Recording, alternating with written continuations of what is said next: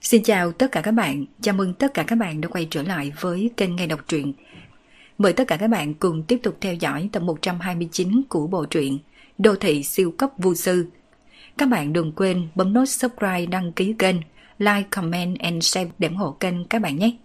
Và bây giờ, mời tất cả các bạn cùng tiếp tục theo dõi tập 129 của bộ truyện này.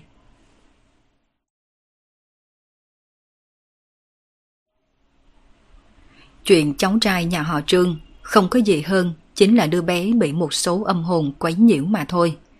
Phương Minh vẽ một tấm bùa chú, sau đó khiến cho Trương Đại Gia mang theo cháu trai của ông ấy đi cung tế thổ địa gia còn có tổ tiên. Vấn đề này cũng được giải quyết xong xuôi. Đương nhiên, cho dù không đi cúng tế, kỳ thực cũng không phải là việc lớn gì. Bốn ngày trước trong thôn có một người lớn tuổi chết đi. Nếu như Phương Minh đoán không nhầm, hẳn là hồn phách của lão nhân kia không nhận ra cháu trai của nhà họ Trương, cho nên trêu đùa đứa bé một chút thôi. Đợi khi người già lên đường xuống ngầm phủ, đứa bé cũng sẽ từ từ chuyển biến tốt đẹp. Sau khi đưa tiễn đám người nhà họ Trương, một mình Phương Minh bắt đầu đi lang thang trong khu làng du lịch. Từng gốc cây ngọn cỏ nơi này đều do tự tay hắn trồng, tự tay thiết kế. Nhìn cây ăn trái khắp đồi, một cổ cảm giác thành tựu lan tràn trong đầu của Phương Minh. Tốc độ long mạch phục hồi còn nhanh hơn tưởng tượng của mình rồi. Xem ra không cần tới 20 năm đã có thể phục hồi như trước. Lần điều tra này hao tốn hơn một giờ của Phương Minh. Đồng thời điện thoại di động của hắn cũng vang lên vào đúng lúc này. Vừa nhìn số điện thoại này, Phương Minh cũng biết hẳn là bên kia đã có tin tức. Cậu Phương, Chúng tôi đã thẩm tra được rồi. Lão bà kia là người của bát trại trong thập bát trại tộc sinh miêu ở Nam Cương. Vì tìm kiếm một loại thảo dược mới từ Nam Cương vào đây. Ngoài ý muốn phát hiện bí mật của khu làng du lịch, cho nên mới động tâm tư. Nghe đầu bên kia điện thoại hội báo, Phương Minh không cảm thấy bất ngờ. Bồi dưỡng bản mệnh cổ trùng, ngoài trừ người của thập bát trại thì có rất ít cổ sư làm như vậy. Các người dự định xử trí ra sao? Phương Minh nhàn nhạt hỏi. Người này làm trái với quy định, dựa theo quy định của chúng ta trong giới tu luyện, sẽ bắt giữ 5 năm. Sau khi được thả, trong vòng 10 năm tiếp theo, phải tiếp nhận chúng ta giám thị. Bắt giữ 5 năm, sau khi thả ra lại bị giám thị. Nguyên nhân phải giám thị vì rốt cuộc người bị bắt cũng là người tu luyện. Nếu như lòng có oán niệm muốn trả thù xã hội sẽ tạo thành ảnh hưởng tồi tệ đối với xã hội thế tục. Thậm chí rất có thể sẽ làm tổn thương đến rất nhiều người vô tội. Mà dựa vào tuổi tác của lão bà kia, đoán chừng cũng không nhất định có thể sống thêm 15 năm. Nhất là khi bản mệnh cổ trùng bị tiểu hắc cắn nuốt, càng tổn thương nguyên khí nặng nề. Sợ rằng ngay cả thời gian 5 năm cũng không có sống nổi. Tôi không có ý kiến, cứ làm như vậy đi. Phương Minh cúp điện thoại, gọi Tiểu Hắc một tiếng. Sau khi đi tới làng du lịch này, Tiểu Hắc cũng chơi vui tới điên mất. Tất cả trái cây ở đây đều gặp phải độc thủ của nó.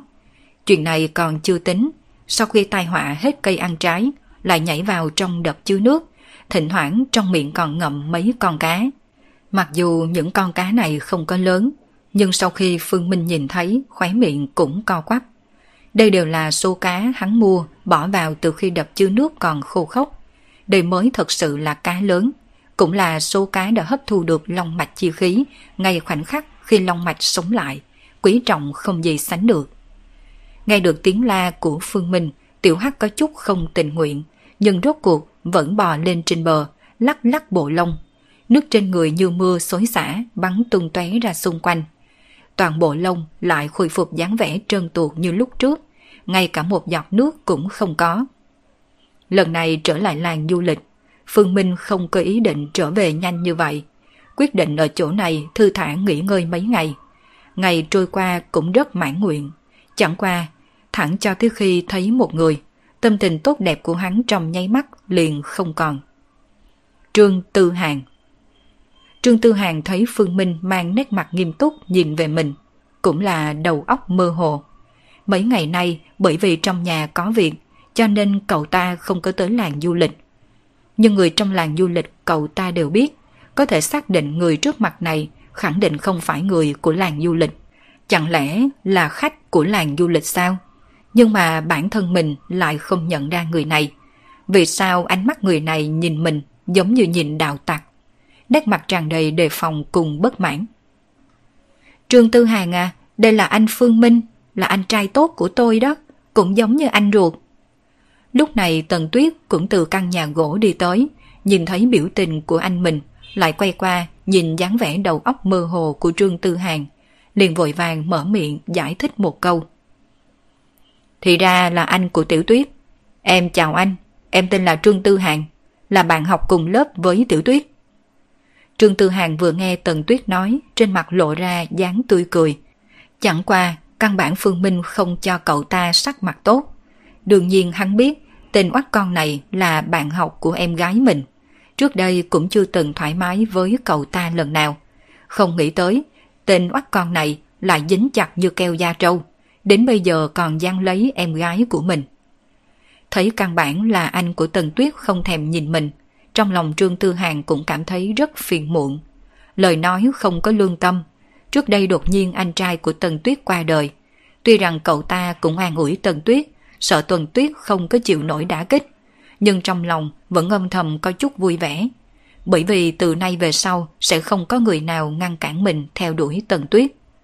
Trước đây, anh trai của Tần Tuyết đề phòng mình như đề phòng lan sói, đủ loại sai sử cậu ta. Thật vất vả khổ cực, đợi anh ta chết. Nhưng không nghĩ tới Tần Tuyết lại mọc thêm ra một người anh.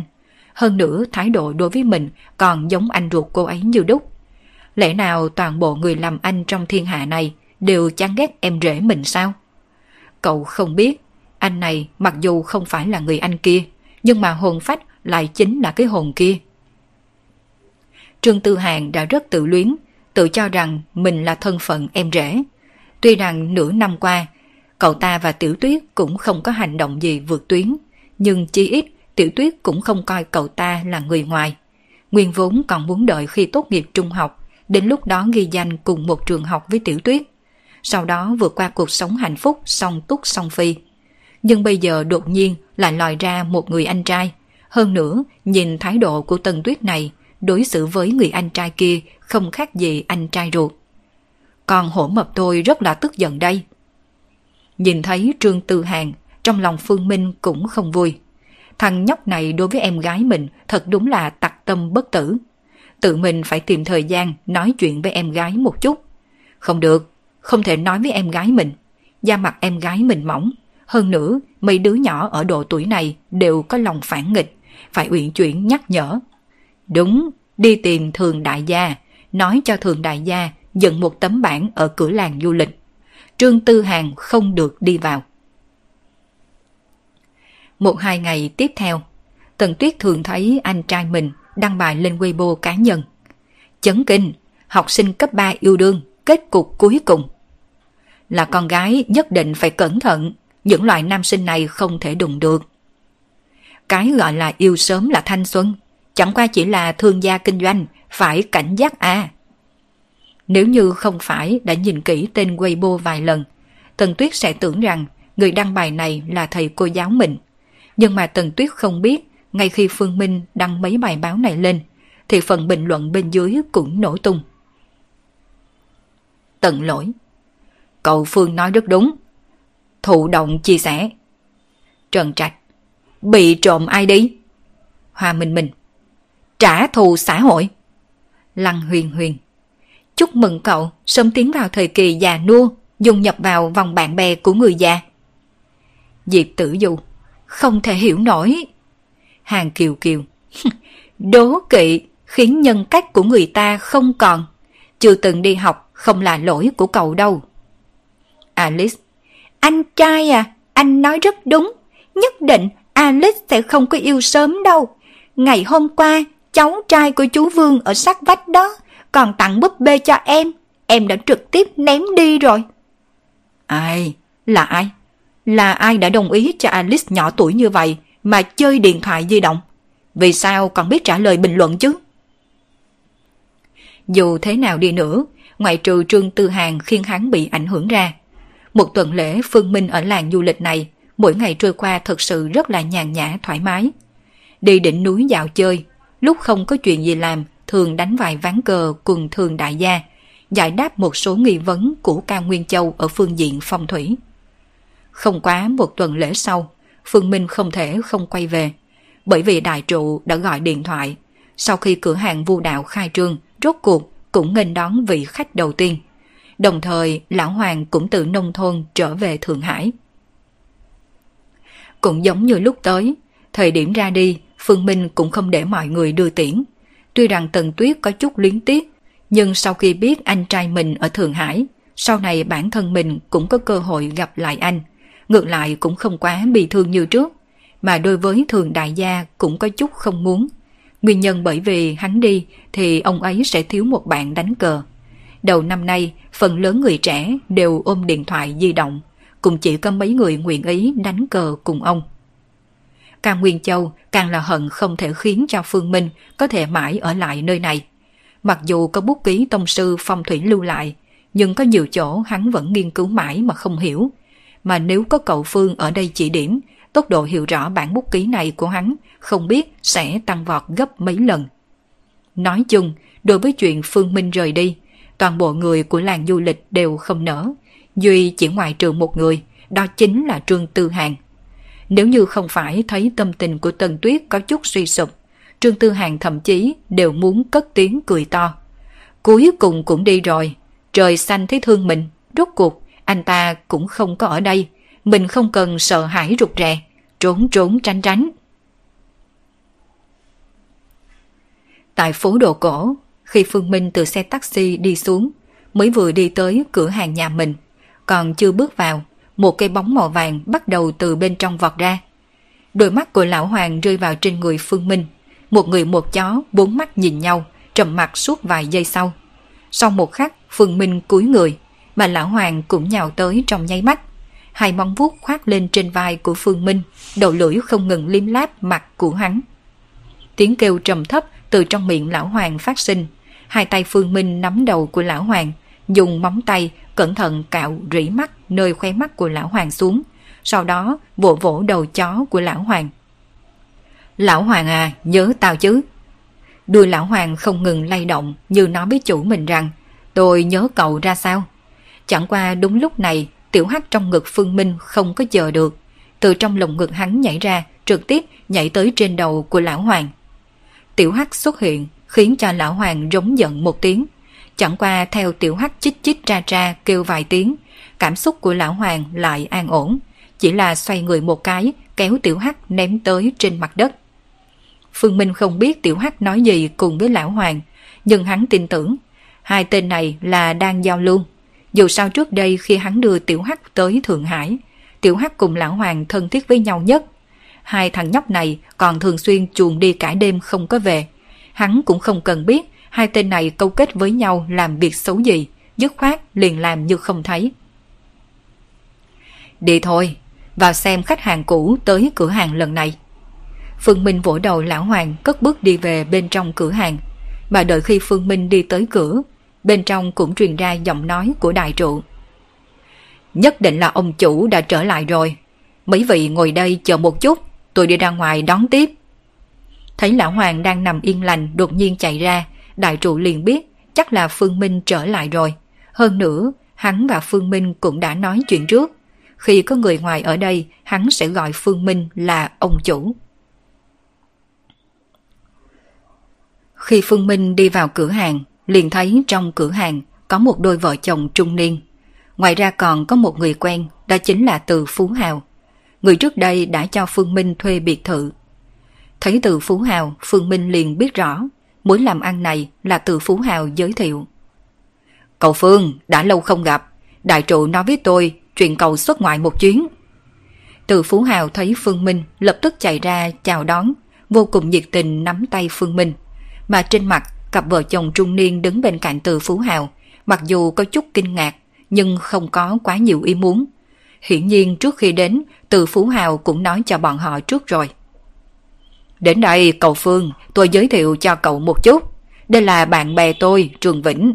Đây chính là vợ của bạn tôi, Lão Trương ạ. À, đây chính là cậu Phương mà tôi muốn giới thiệu cho anh. Cậu Phương nhìn nhỏ tuổi nhưng mà là cao nhân đó. Từ Phú Hào giới thiệu mọi người đôi bên. Trương Vĩnh nghe nói như vậy, lập tức đi lên cầm tay của Phương Minh, mang trên mặt nụ cười chân thành. Xin chào cậu Phương, đã sớm nghe đại danh của cậu từ miệng của lão Từ. Vốn chúng tôi đến đây sớm để bái phỏng, nhưng mà nghe nói đoạn thời gian trước cậu Phương không có ở Thượng Hải, lúc này chúng tôi mới tới. Nghe thấy những lời Trương Vĩnh nói, Phương Minh mỉm cười. Muốn nói ông ta đã nghe thấy danh tiếng của mình từ trong miệng từ Phú Hào thì còn có thể tin được. Nhưng nếu nói đã sớm muốn đến thăm mình, đây chẳng qua là một câu khách sáo mà thôi. Ngành nghề này của hắn tương đối giống với bác sĩ. Trong lòng người nào mà không hy vọng đời này đừng bao giờ gặp bác sĩ mới là tốt nhất. Có một câu nói như vậy, bất kỳ ngành nghề nào khi khai trương đều có thể treo bảng chúc chuyện làm ăn thịnh vượng, duy chỉ có chuyện bệnh viện khai trương là không thể. Đương nhiên, ngoại trừ bệnh viện phẫu thuật thẩm mỹ chỉnh hình. Lên tầng trên ngồi đi. Phương Minh gật đầu, dẫn đầu đi về tầng 2. Tất cả bài biện trên tầng 2 cũng giống như trước. Hơn nữa, mấy ngày nay đại trụ đều quét dọn sạch sẽ, cho nên dù Phương Minh không ở, mỗi ngày cũng đều đốt thiền hương. Đương nhiên cũng không phải thiên tàm hương mà Phương Minh đã đốt vào ngày khai trương.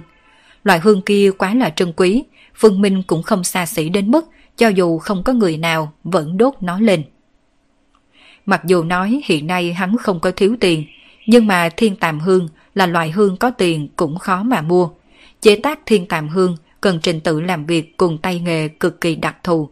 Mặt khác cũng cần thời gian rất dài, không phải chỉ dựa vào tiền là có thể được. Phương Minh ngồi xuống ghế cũng ra hiệu cho từ Phú Hào, còn có hai vợ chồng Trương Vĩnh ngồi. Vừa cười vừa nói. Nói một chút tình huống của mọi người đi. Trương Vĩnh không nghĩ tới Phương Minh trực tiếp như vậy. Ngược lại có chút do dự liếc nhìn từ Phú Hào. Bởi vì dưới suy nghĩ của hắn, những cao nhân kia không phải đều rất lợi hại sao? Liếc một cái là có thể nhìn ra người đến đây xin giúp đỡ đã xảy ra chuyện gì giống như đã biết trước tất cả mọi thứ. Ông chủ trương, trên người ông và vợ ông không có điểm gì đặc biệt, cho nên người gặp phải chuyện hẳn không phải là hai người. Mặt khác không nên quá thần thanh hóa bản lĩnh của tôi. Chuyện biết trước tương lai tôi còn chưa thể làm. Nghe được lời của Phương Minh, Trương Vĩnh có chút ngượng ngùng cười. Chẳng qua rốt cuộc là người đã sống trong thương trường vài chục năm, độ dày da mặt cũng vừa đủ, lập tức nói. Cậu Phương chê cười rồi. Cũng không phải tôi không có tin cậu Phương.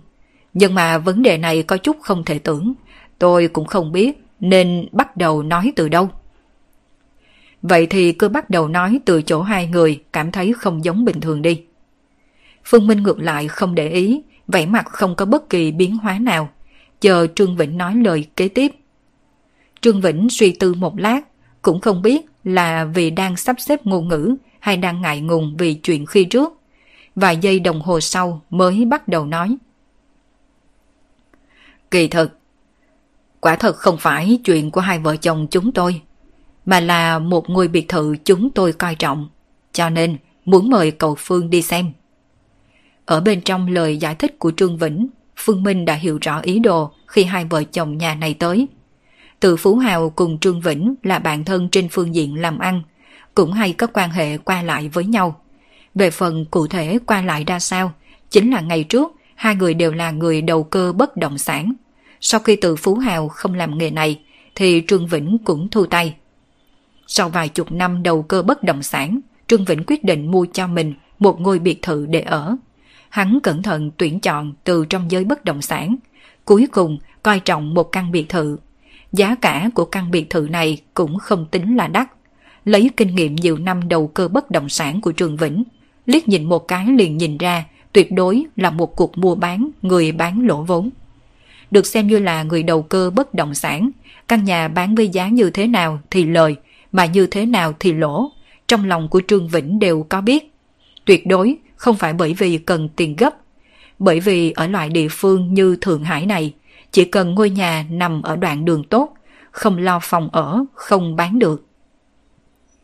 Bình thường, người bán nhà đều giao phòng vào tay người trung gian môi giới.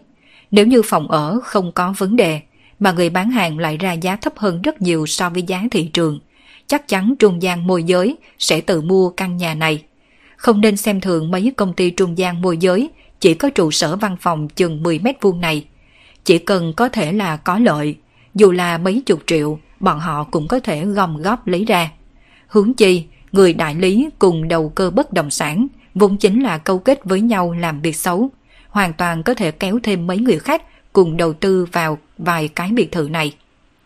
Chính bởi vì quen thuộc mờ ám trong này, vốn Trương Vĩnh đã muốn buông tha, thế nhưng sau khi tới biệt thự kia kiểm tra, hoàn cảnh còn có phong cách thiết kế của biệt thự này, hắn và vợ hắn đều rất thích. Quan trọng nhất là trong lúc đó hắn cũng đã mời người tới điều tra, cũng không phát hiện biệt thự này có vấn đề gì, cũng không có người chết.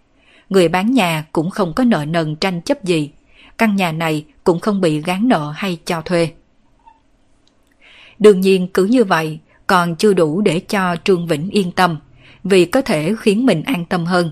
Hắn mời được một số thầy phong thủy đến quan sát phong thủy của căn biệt thự này. Những thầy phong thủy này đều nói phong thủy của căn biệt thự này không có vấn đề. Hơn nữa còn nói thẳng, người thiết kế biệt thự này trước đây khẳng định cũng là một thầy phong thủy. Rất nhiều bày biện cùng bố cục đều phù hợp với đạo tàn phong nạc thủy. Đến bước này, Trương Vĩnh cũng triệt để an tâm đối với căn biệt thự này.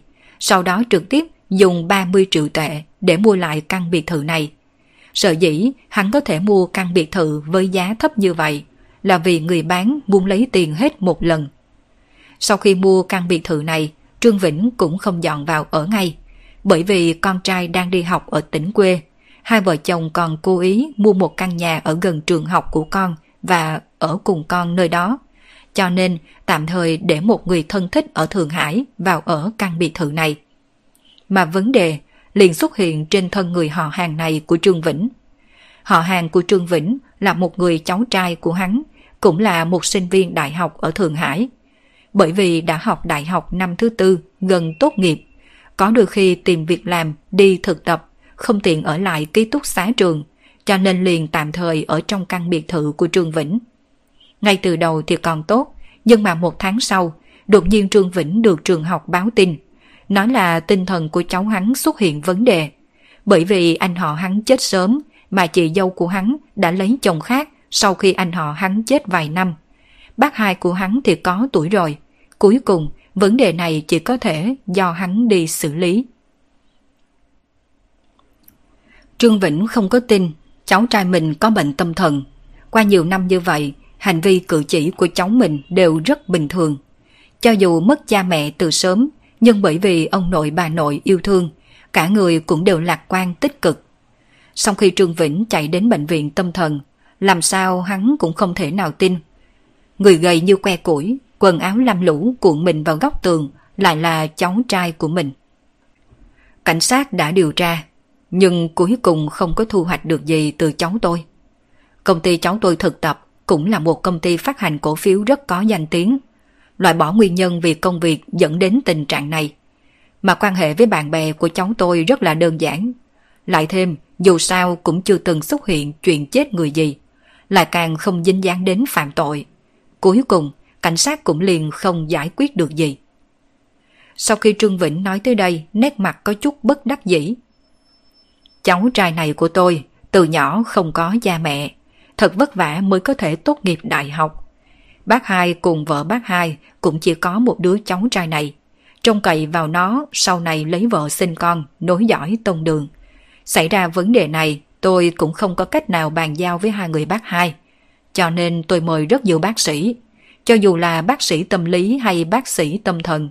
Nhưng bọn họ đều nói bệnh tâm thần của cháu trai tôi đã tới tình cảnh rất là nghiêm trọng, căn bản không có cách nào trị.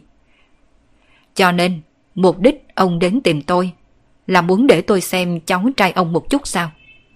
Phương Minh đã biết mục đích Trương Vĩnh tìm đến nơi này. Tôi hoài nghi, có thể cháu trai tôi đã gặp phải thứ gì không có sạch sẽ. Chẳng qua ngoài trừ cháu tôi, biệt thự kia cũng hy vọng là cậu Phương có thể đi vào xem xem. Tôi hoài nghi nguyên nhân khiến cháu tôi gặp chuyện không may là có liên quan đến căn biệt thự này. Nói đến căn biệt thự này, trên mặt Trương Vĩnh có vẻ ảo não, giải thích nói. Tôi mời một bác sĩ tâm lý trứ danh trong nước đến xem bệnh cho cháu trai tôi. người bác sĩ tâm lý lợi dụng thôi miên, muốn biết thế giới tinh thần của cháu trai tôi. Nhưng cuối cùng, vị bác sĩ tâm lý kia nói cho tôi biết, trong trí nhớ của cháu trai tôi đã bị thiếu một đoạn ký ức. Đó chính là những chuyện đã trải qua trong một tháng ở căn biệt thự này. Ký ức của một con người là một tồn tại rất phức tạp, mà một bác sĩ tâm lý giỏi có thể thông qua một số thủ đoạn để khơi gợi trí nhớ của một con người. Dựa theo vị bác sĩ tâm lý kia đã nói, nếu như một người quên mất một chuyện gì đó trong một khoảng thời gian, chỉ có một khả năng, đó chính là ký ức về biệt thự này. Đối với cháu trai hắn mà nói là một đoạn ký ức kích thích thần kinh sâu nhất. Dùng cách nói phổ biến thì kích thích này chính là nguyên nhân khiến tâm lý của cháu trai hắn có vấn đề. Nói cách khác, nguyên nhân tạo thành tinh thần của cháu trai hắn bị hỗn loạn chính là những chuyện đã xảy ra trong căn biệt thự kia. Có kết luận của bác sĩ tâm lý, đương nhiên Trương Vĩnh không dám vào căn biệt thự này ở. Mà vừa vặn trước đây, hắn cũng nghe nói bản lĩnh của Phương Minh từ chỗ của Từ Phú Hào. Cho nên khi biết cửa hàng vu đào quán của Phương Minh lại tiếp tục khai trương, liền gọi Từ Phú Hào dẫn hắn đi tới. Một ngôi biệt thự có thể bức người ta tới phát điên. Vấn đề này ngược lại rất thú vị. Đi thôi, chúng ta tới căn biệt thự kia xem trước. Nghe được lời nói của Phương Minh, Trương Vĩnh cũng thở phào nhẹ nhõm, lập tức từ trong túi công văn lấy ra một phong thư. Cậu Phương, đây là phí khổ cực. Từ Phú Hào biết quy củ, Phương Minh cũng không cự tuyệt. Mặc dù nói hiện nay hắn không thiếu mấy vạn đồng, nhưng lấy tiền tài của người khác để trừ tai họa cho người. Nếu như hắn không thu tiền này, ngược lại sẽ khiến cho Trương Vĩnh thiếu mình một nhân quả. Nói đi là đi, Phương Minh trực tiếp lên xe của Trương Vĩnh. Mà mặc dù Trương Vĩnh có chút nghi ngờ vì sao Phương Minh lại đi tay không, không giống mấy thầy phong thủy đều phải mang theo một ít đạo cụ, nhưng cũng biết đây không phải là chuyện hắn nên hỏi. Xe dừng ở cửa biệt thự, Trương Vĩnh xuống xe, đang muốn mở cửa xe cho Phương Minh. Nhưng mà tay hắn mới đụng đến cửa xe, liền nghe được giọng nói của Phương Minh truyền ra. Đi bệnh viện tâm thần trước, tôi muốn gặp cháu trai ông. Dòng điệu trong lời nói của Phương Minh có cảm giác không cho người khác cự tuyệt. Trương Vĩnh sửng sốt một chút, không rõ vì sao đã đến cửa biệt thự rồi lại phải đổi chỗ. Nhưng từ Phú Hào ngồi một vị trí khác trên xe đưa mắt ra hiệu cho hắn, ra hiệu hắn làm theo. Trương Vĩnh cũng liền không nói gì lên xe, lại nổ máy đi về phương hướng bệnh viện tâm thần. Xe chạy về phương hướng bệnh viện tâm thần. Dọc theo đường đi, Trương Vĩnh có thật nhiều nghi vấn muốn hỏi.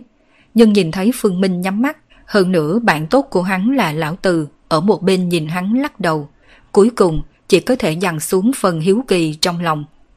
Sợ dĩ từ Phú Hào không để cho Trương Vĩnh mở miệng hỏi, là vì ngay vừa rồi khi cửa sổ xe hạ xuống, hằng chú ý tầm mắt của Phương Minh chỉ liếc nhìn biệt thự một cái, trong mắt liền co rút, lập tức trên mặt dĩ nhiên nổi lên vẻ không tưởng được, sau đó mới mở miệng.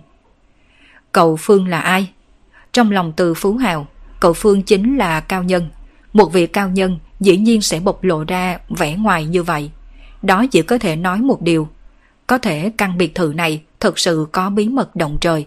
Lớn đến mức ngay cả cậu Phương đều cảm thấy sự tình có chút lớn rồi. Cho nên lúc này nhất định không thể nào quấy nhiễu cậu Phương. Cậu Phương nói cái gì thì cứ làm theo là được. Sau nửa giờ, xe đi tới trước bệnh viện tâm thần. Bệnh viện tâm thần Sơn Thanh này nằm ở một khu công nghiệp ở ngoài ô. Tường vây cao tới 2 mét, bên trên còn có hàng rào điện. Hai bên cũng đều là bãi đất trống hoang vu. Lúc trên đường tới, Trương Vĩnh đã gọi điện thoại cho bệnh viện tâm thần, cho nên trực tiếp lái xe vào trong bệnh viện, mà mấy vị nhân viên y tế đã chờ sẵn ở nơi đó từ trước. Tổng Giám đốc Trương Dẫn đầu là một người đàn ông trung niên hơn 40 tuổi. Người này không khoác áo blue trắng như những bác sĩ khác, mà lại mặc chính trang, nhiệt tình bắt tay cùng Trương Vĩnh. Cậu Phương à, vị này chính là viện trưởng từ của bệnh viện. Sau khi Trương Vĩnh cùng Từ Duệ bắt chuyện xong, liền giới thiệu cho Phương Minh. Vì cháu trai mình đang nằm trong bệnh viện này, nên Trương Vĩnh đã tìm hiểu nghe ngóng một chút tin đồn về bệnh viện này. Người đã đi vào bệnh viện tâm thần này không mấy người có thể được chăm sóc cẩn thận, cho nên vì để cháu trai mình đỡ phải chịu khổ, Trương Vĩnh đã quyên một số tiền không nhỏ cho bệnh viện. Cho nên đối với bệnh viện, hắn chính là người thân của một núi tiền. Chào cậu Phương. Tự Duệ thấy Trương Vĩnh có thái độ tôn kính như vậy với một người trẻ tuổi như Phương Minh. Trong lòng có chút nghi ngờ, nhưng trên mặt không hiện ra rõ ràng, vẫn nhiệt tình chào hỏi. Viện trưởng từ, có thể sắp xếp cho tôi và cháu tôi gặp mặt một lần nữa hay không? Trương Vĩnh tiếp thu lấy ánh mắt của Phương Minh ra hiệu, trực tiếp đi thẳng vào vấn đề. Chuyện này sao? Sợ rằng có chút khó khăn. Trên mặt từ Duệ lộ ra do dự. Khi thấy mặt của Trương Vĩnh trầm xuống, hắn bật người giải thích nói. Là như vậy, tinh thần của Trương Hạo vẫn không ổn định. Cho nên, bệnh viện chúng tôi đã cố ý cho cậu ấy ở một phòng bệnh riêng. Nhưng vì sợ cậu ấy làm chuyện tự tổn hại bản thân mình, các thầy thuốc đang chuẩn bị tiêm thuốc an thần cho cậu ấy. Nếu như đổi lại là người bị bệnh tâm thần bình thường khác, từ về sớm đã nói bác sĩ trực tiếp dùng biện pháp điện giật hay đánh cho người ta bất tỉnh. Nhưng Trường Vĩnh cho nhiều tiền như vậy, đối xử với cháu trai của hắn đương nhiên không thể thô bạo giống như đối đãi bệnh nhân tâm thần bình thường khác. Không sao, ông cứ dẫn chúng tôi tới là được. Nhìn thấy dáng vẻ kiên quyết của Trương Vĩnh, Từ Duệ cũng không tiếp tục kiên trì. Dù sao thì họ cũng không còn ngược đãi Trương Hạo. Lập tức ở phía trước dẫn đường, đi về một khu nội trú ở mặt sau. Bệnh viện tâm thần này chia làm tầng trị liệu cùng tầng nằm viện. Giữa hai nơi có lưới sắt tách ra, mà phía trước tầng nằm viện có một thao trường rộng rãi thoáng đảng. Đây là nơi để bệnh nhân đi dạo nghỉ ngơi. Khi tự duệ dẫn theo đám người phương minh đi về khu nội trú, bên người còn có mấy bác sĩ nam đi theo. Bệnh nhân tâm thần thấy có người nhà đến thăm bệnh, nguyên vốn còn muốn đến gần, mà sau khi thấy mấy bác sĩ nam này trên mặt đều lộ ra sợ hãi, sôi nổi lùi ra thật xa. Thấy cử động của những bệnh nhân tâm thần này, đôi mắt của Phương Minh hơi hiếp một chút, nhưng mà không nói gì thêm. Hắn có thể tưởng tượng được, ngày bình thường những bệnh nhân tâm thần này đã bị mấy bác sĩ kia đánh không ít lần. Cho nên dù tinh thần đã hỗn loạn, nhưng bởi vì trên sinh lý đau đớn, theo bản năng sẽ rời xa mấy vị bác sĩ này. Đối với loại hiện tượng này, Phương Minh cũng không biết nên nói gì. Đây không phải là chuyện hắn có thể quản được. Mỗi một ngành nghề đều có một chuyện khó xử riêng. Khi hắn đối mặt với một người điên điên khùng khùng không nghe lời, phải chăng tâm tình cũng sẽ cáu bực nóng nảy. Ngược lại, nếu như không chấn nhiếp những bệnh nhân tâm thần này, sao bệnh viện tâm thần có thể đủ người quản lý được? Một bệnh nhân tâm thần phát cuồng đều cần phải có 4 năm bác sĩ cùng tiến lên. Bệnh viện này tối thiểu cũng có hơn 10 bệnh nhân, chẳng lẽ còn phải phân phối mấy trăm bác sĩ? Tại tầng nội trú, dưới sự dẫn dắt của Từ Duệ, đoàn người Phương Minh rất nhanh liền đi tới trước một phòng bệnh đơn. Phòng bệnh này rất đơn giản, bốn phía là tường trắng, bên trong có một cây ghế cùng một cái bàn, ngoài ra cũng chỉ có một cái giường lớn. Mà giờ khắc này trên giường có một bệnh nhân đang nằm cuộn tròn, bởi vì đưa lưng về cửa nên không cách nào nhìn rõ mặt người này. Một vị bác sĩ trong đoàn người mở cửa ra, sau đó mấy vị bác sĩ cẩn thận phòng bị đi vào trước. Chẳng qua Trương Hạo nằm trên giường vẫn không nhúc nhích, hình như không có chút nào nhận ra có người vào trong phòng. A Hạo Trương Vĩnh không nhịn được hô một câu. Trương Hạo trên giường vẫn không có phản ứng. Tổng Giám đốc Trương Tinh thần của Trương Hạo cực kỳ hỗn loạn, căn bản không nhớ nổi thân phận của mình rồi. Hắn còn nói chính hắn là thần. Ông xem bức tranh trên tường này đi. Từ Duệ hiểu rất rõ tình huống của Trương Hạo. Dù sao, sau lưng Trương Hạo còn có một kim chủ lớn. Mà thuận theo ngón tay của Từ Duệ, đám người Trương Vĩnh cũng chú ý. Ở trên bức tường bên cạnh giường, vẽ đầy đồ án. Mà vị trí trung tâm nhất của hình vẽ là một người nhan sắc đỏ tươi rất bắt mắt người nhìn. Tổng giám đốc Trương không nên hiểu nhầm, đây là thuốc màu đỏ do chúng tôi chế ra. Bởi vì Trương Hạo thường xuyên phát cuồng, chỉ cần cho cậu ta vẽ tranh, cậu ta sẽ an tĩnh. Cho nên chúng tôi liền cung cấp thuốc màu cùng bút vẽ cho cậu ấy. Chẳng qua Trương Hạo không thích dùng bút vẽ, mà là trực tiếp dùng ngón tay để vẽ tranh. Nghe được lời giải thích của Từ Duệ, sắc mặt Trương Vĩnh mới dễ nhìn một chút, mà mấy vị bác sĩ đang muốn đi lên đánh thức Trương Hạo, nhưng bị Phương Minh ngăn. Phương Minh ngăn cử động của mấy vị bác sĩ, mà trực tiếp đi về phía giường bên kia. Từ Duệ đang đứng bên cạnh có chút lo lắng. Hiện nay Trương Hạo có bệnh trạng gián đoạn, cậu Phương tới gần sợ rằng sẽ có nguy hiểm. Viện trưởng Từ xin an tâm, cậu Phương không có việc gì đâu. Từ Phú Hào một bên ngược lại không có chút lo. Đừng đùa, cao nhân như cậu Phương sẽ bị một người bệnh tâm thần gây tổn thương sao? Không cần nghĩ cũng biết chuyện này không thể nào. Đi tới gần Trương Hạo khi Phương Minh đi tới trước giường bệnh vẫn cuồng tròn bất động. Đột nhiên Trương Hạo có phản ứng, cả người mạnh mẽ xoay người. Một gương mặt bệnh tật tái nhợt, cứ như vậy nhìn chăm chăm Phương Minh. Trong hai con người còn hiện ra mấy tia máu đỏ. Nếu như đổi lại một người khác, nhất định sẽ bị dọa cho giật nhảy mình. Nhưng nét mặt của Phương Minh đều không thay đổi lấy một chút, chỉ có điều lông mày hơi nhíu. Bọn nó sắp tới. Chết, đều phải chết. Nhưng mà biểu tình dữ tợn của Trương Hào không duy trì được mấy giây. Đột nhiên hai tay ôm chặt đầu, cả người cũng rút thành một đoàn. Mấy bác sĩ nam đang canh chừng một bên chuẩn bị ra tay bất cứ lúc nào, thấy như vậy cũng thở phào một hơi. Bọn nó là ai? Phương Minh nhìn Trương Hạo nhẹ giọng hỏi. Trương Hạo à, nhìn vào mắt tôi, nói cho tôi biết, bọn nó là ai? Thanh âm của Phương Minh phản phất như có một loại ma lực, vậy mà Trương Hạo thật sự ngẩng đầu.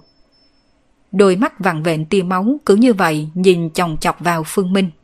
Mà lúc này Phương Minh cũng đối mắt cùng ánh mắt của Trương Hạo.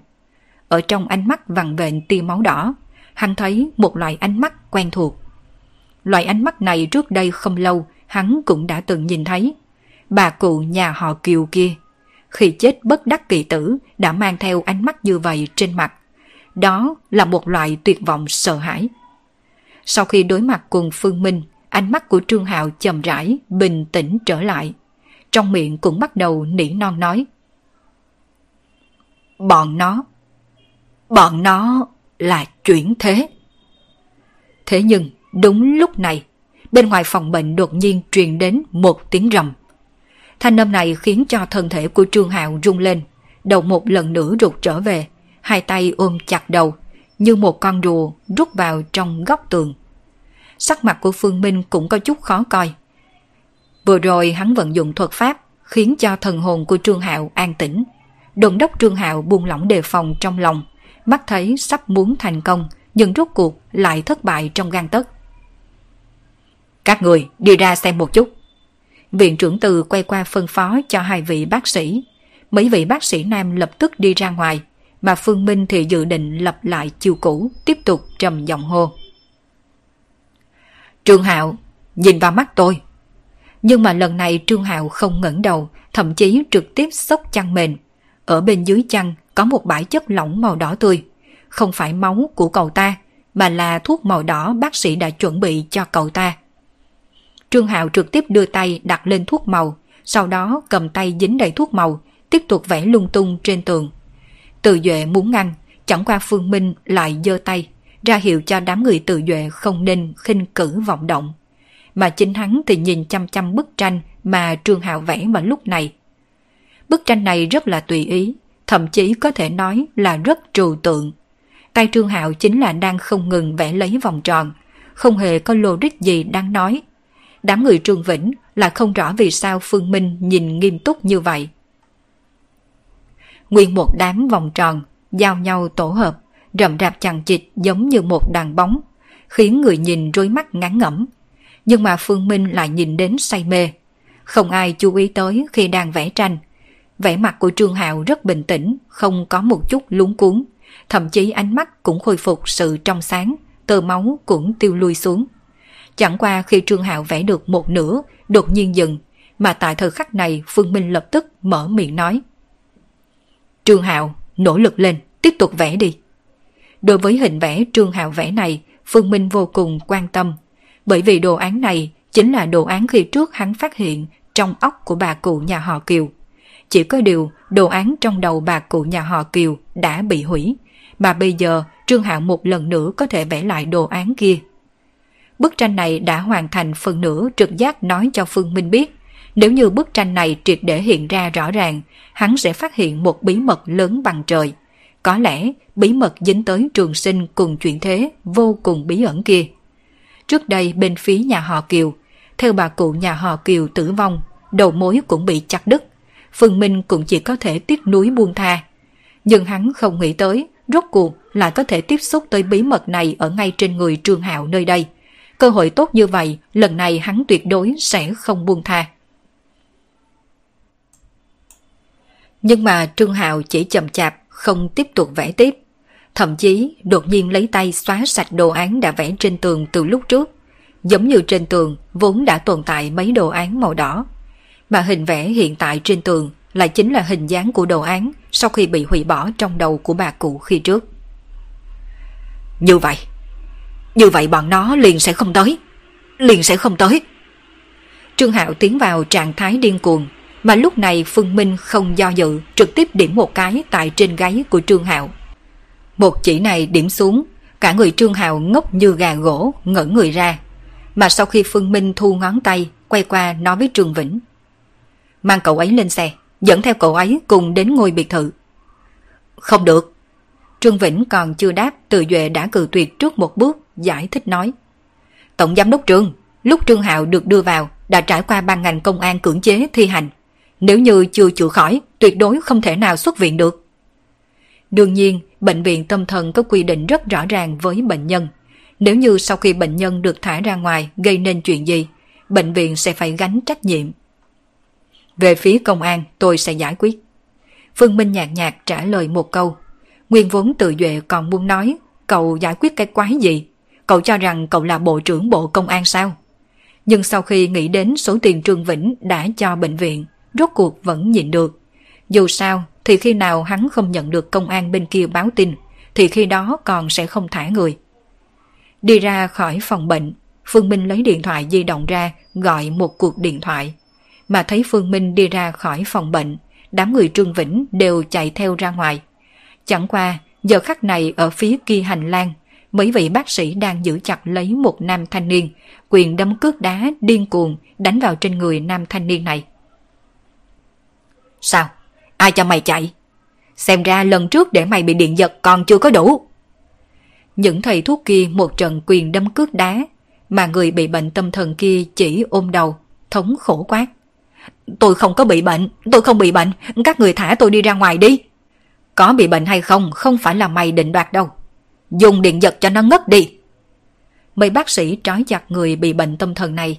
Phương Minh liếc nhìn bên kia một cái, đây là một người thanh niên hơn 20 tuổi sắc mặt trắng bệch, trên mặt có một cục máu ứ động lớn. Lúc này vô lực mặc cho mấy bác sĩ kia khiêng đi. Đó là một bệnh nhân tâm thần ngoan cố, không chỉ không phối hợp trị liệu, còn thường xuyên quát tháo, thương tổn những bệnh nhân khác. Thầy thuốc chúng tôi cũng đã có mấy người bị hăng cắn cho bị thương. Từ Duệ vừa ra ngoài, nhận ra đám người phương minh đưa mắt nhìn hướng bên kia, liền vội vàng giải thích hắn cũng không muốn để người ngoài thấy mặt không tốt của bệnh viện. Tuy rằng bệnh viện này của hắn thật sự tồn tại rất nhiều điểm âm u. Phương Minh không nói gì thêm. Lúc này tâm tư của hắn toàn bộ đều đặt trên người của Trương Hạo. Mà khi hắn cúp điện thoại không bao lâu, điện thoại của Tự Duệ liền vang. Nhìn dãy số hiện lên trên màn hình, Tự Duệ có chút kinh ngạc, cầm điện thoại đi tới một bên nhận. Thân phận người gọi đến cũng không thấp, từ đầu tới đuôi, thái độ của Từ Duệ đều rất cung kính, không ngừng vân dạ, nhất định làm theo. Đợi tới sau khi cúp điện thoại, ánh mắt của Từ Duệ nhìn về Phương Minh, mang theo hiếu kỳ cùng kính nể. Cuộc điện thoại vừa rồi là do một vị quan viên bên hệ thống vệ sinh gọi tới. Nội dung trong điện thoại chỉ có một vấn đề là để cậu Phương dẫn Trương Hạo đi. Tuy rằng vị kia cũng không nói cậu Phương có thân phận gì, thế nhưng trong giọng nói cũng tiết lộ một điểm, nhất định phải tôn kính đối với cậu Phương kia. Cậu Phương, bên trên đã đồng ý để cậu đưa Trương Hạo đi. Cậu muốn dẫn Trương Hạo đi đâu, tôi sắp xếp mấy bác sĩ đi cùng với cậu. Mặt khác, bệnh viện cũng có xe cứu thương. Không cần đâu, Ông chủ trường đỡ cháu của ông đi thôi. Phương Minh cự tuyệt ý tốt của Từ Duệ, mà giờ khắc này Trương Vĩnh cũng đã nhận ra năng lượng của cầu phương này qua sức tưởng tượng của mình. Một cuộc điện thoại là có thể cho một người bị bệnh tâm thần xuất viện. Chuyện này không phải chuyện người bình thường có thể làm được. Phải biết rằng người bị bệnh tâm thần ở bên ngoài rất dễ dàng mang đến bất ổn cho xã hội. Một khi xảy ra chuyện gì, vậy quan viên đã thả bệnh nhân ra sẽ phải gánh trách nhiệm.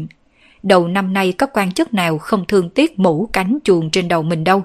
Cho nên chỉ có một khả năng, chính là còn có quan viên chức vụ càng cao hơn gọi tới. Trong lòng của Trương Vĩnh tràn đầy may mắn. Cậu Phương là thượng khách của nhà quan lại quyền quý. Nhân vật như vậy căn bản không phải dựa vào tiền là có thể mời được. Mình có thể tìm được đến cậu Phương hỗ trợ, thật là gặp vận may lớn. Nghĩ tới đây, thái độ của Trương Vĩnh đối với Phương Minh càng thêm tôn kính. Nhắc tới cũng kỳ, từ khi bị đưa lên trên xe đến biệt thự, dọc theo con đường này, Trương Hạo vô cùng an tĩnh. Nhưng mà tới được cửa biệt thự, khi xuống xe thấy biệt thự, Trương Hạo lại phát điên, đẩy Trương Vĩnh ra xoay người muốn chạy đi. Nhưng mà có Phương Minh ở đây, làm sao Trương Hạo có thể chạy thoát?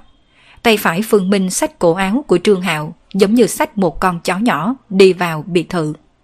Sau khi vào biệt thự rồi, lúc này Phương Minh mới thả Trương Hạo ra.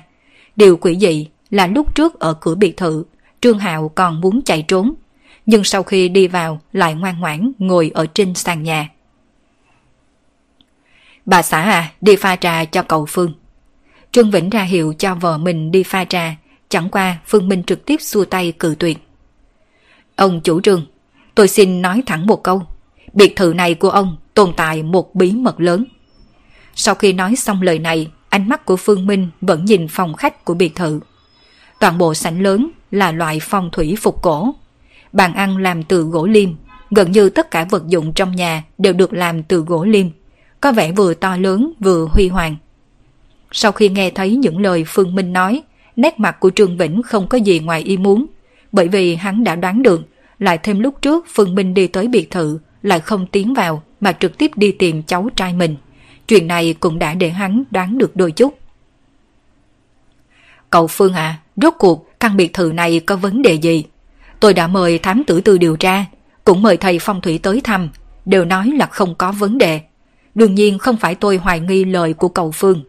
Cậu Phương là cao nhân có bản lãnh thật sự, nhưng điểm mà mấy thầy phong thủy khác không nhìn ra được, đương nhiên cậu Phương có thể nhìn ra. Không cần khen tặng tôi. Phương diện phong thủy của biệt thự này không có vấn đề. Nếu như muốn nói có vấn đề, đó chính là xuất hiện trên người cháu trai này của ông. Ông biết ngày sinh tháng đẻ của cháu trai ông cho tôi đi. Ờ dạ được. Trương Vĩnh lấy giấy bút viết xuống ngày sinh tháng đẻ của cháu trai nhà mình.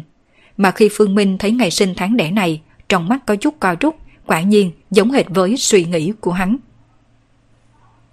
Phương Minh tiếp nhận giấy bút, tại trên giấy này đồng thời viết xuống ngày sinh tháng đẻ của hai người khác. Trương Vĩnh cùng từ Phú Hào cũng tò mò nhìn thoáng qua. Kết quả, phát hiện thời gian sinh của ba ngày sinh tháng đẻ này giống nhau như đúc. Cậu Phương ạ, à, hai ngày sinh tháng đẻ này là của ai? Từ Phú Hào không nhịn được hiếu kỳ hỏi một câu. Hai người này không có bất kỳ quan hệ gì với Trương Hạo. Hai ngày sinh tháng đẻ này không phải là của người khác, mà chính là của bà cụ nhà họ Kiều cùng Diệp Mai. Trước đây, sau khi chuyện nhà họ Kiều được giải quyết, Phương Minh hỏi thăm ngày sinh tháng đẻ của Diệp Mai cùng bà cụ nhà họ Kiều. Ngoài ý muốn phát hiện, giờ sinh của hai người này rất giống nhau, mà bây giờ Trương Hạo cũng ra đời ở cái thời gian này.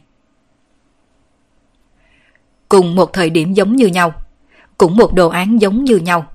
Một cái là giá y, một cái là biệt thự, rốt cuộc, hai người này có quan hệ gì?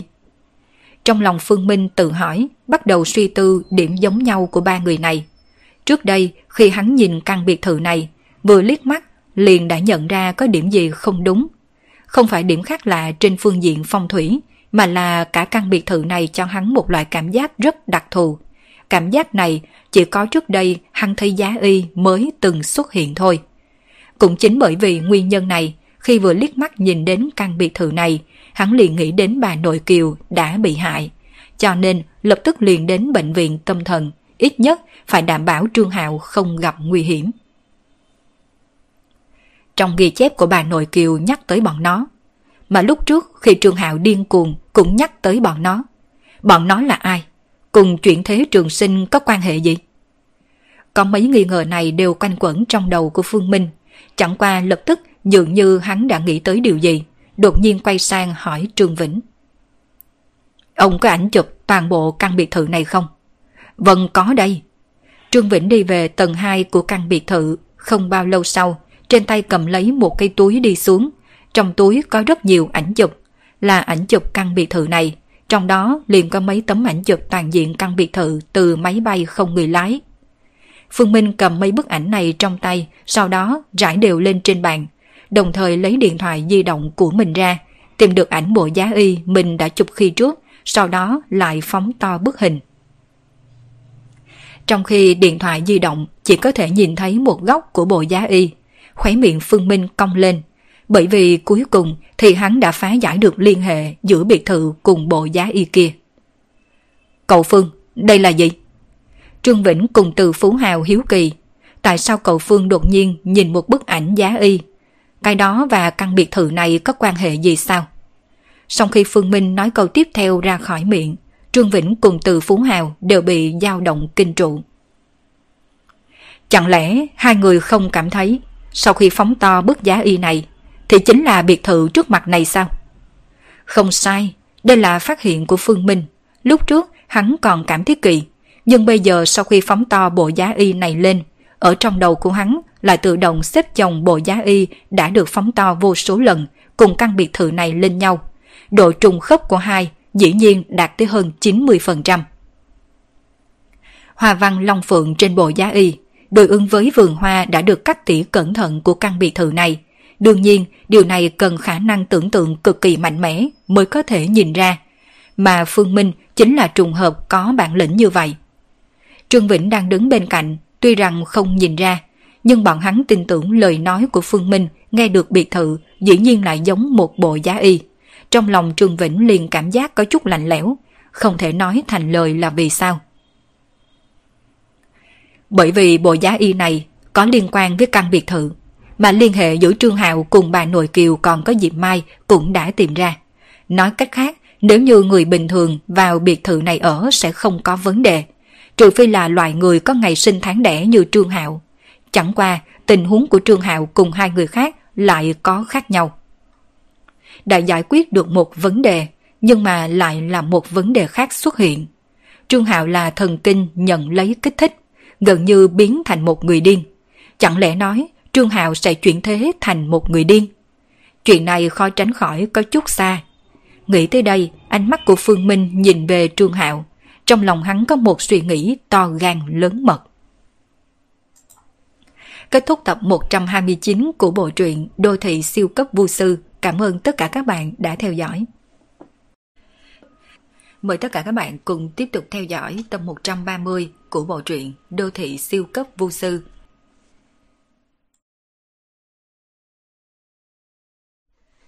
Tại tầng 2 của căn biệt thự, gian phòng mà Trương Hạo đang ở. Trương Hạo nằm chổng vó trên giường, mà xung quanh giường thì đốt lên 49 ngọn đèn dầu. Mỗi một ngọn đèn dầu đều có ngọn lửa màu xanh chập chờn. Bên trong cả gian phòng, ngoại trừ Trương Hạo ra chỉ có một mình Phương Minh. Mà giờ khắc này hai mắt của Trương Hạo khép hờ, hô hấp đều đều, phản phất như đang tiến vào trong mộng. Tương phản, nét mặt của Phương Minh lại vô cùng ngưng trọng. Bởi vì việc kế tiếp hắn cần phải làm, cho dù là bản thân hắn cũng không thể nào nắm chắc trăm phần trăm. Lấy hồn nhập hồn đây là một loại bí thuật, có thể nói là nửa cấm kỵ. Đem hồn phách của mình tiến vào trong hồn phách của người khác. Khi đó hồn phách của hắn có thể nhìn thấy hết thảy ký ức mà hồn phách của người kia đã trải qua. Mà bởi vì nguyên nhân gì dẫn tới Trương Hạo bị kích thích, dẫn đến quên hết ký ức trong một tháng này. Mà cho dù hắn có kích thích ra sao, Trương Hạo vẫn không nói. Cho nên Phương Minh chỉ có thể lấy thân thử hiểm.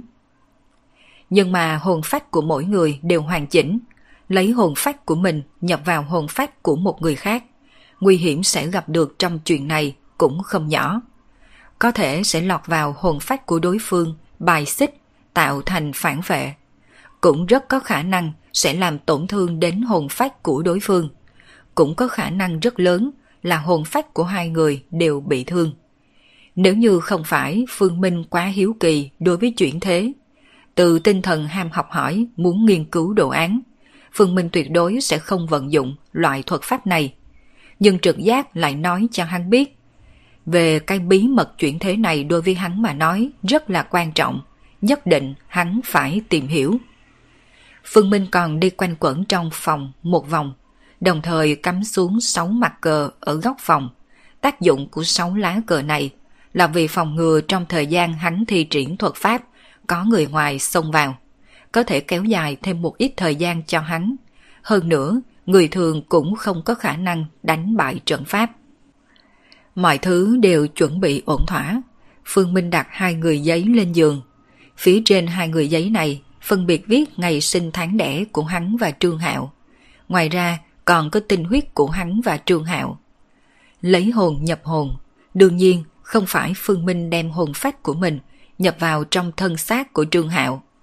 Trương Hạo chỉ là một người bình thường, căn bản không thể chịu nổi một thể hai phách. Muốn làm như vậy, đợi khi hồn phách của hắn rời đi, hồn phách của Trương Hạo cũng sẽ mất đi độ phù hợp đối với thân xác của cậu ta. Lúc nào cũng có thể nguy hiểm lạc hồn. Dùng một câu nói tương đối phổ biến, đã bị thiết bổng banh ra, kim châm bổng liền không thích hợp. Lấy giấy làm mối, lấy huyết làm dẫn, ba hồn xuất khiếu, bảy ví ly thể, trương hạo, hồn đến. Hai tay của Phương Minh bấm niệm pháp quyết, trong miệng niệm tụng chú ngữ. Mà theo tiếng quát to cuối cùng của Phương Minh, người giấy nơi ngực của Trương Hạo hơi rung động, bắt đầu di chuyển. Đây là dấu hiệu hồn phách đã lên trên thân của người giấy. Lấy cảnh giới của Phương Minh hiện nay, khiến hồn phách của Trương Hạo tiến vào thân thể người giấy cũng không phải một chuyện quá khó khăn. Mặc dù nói giấy vàng bình thường không có chịu nổi hồn phách của một người.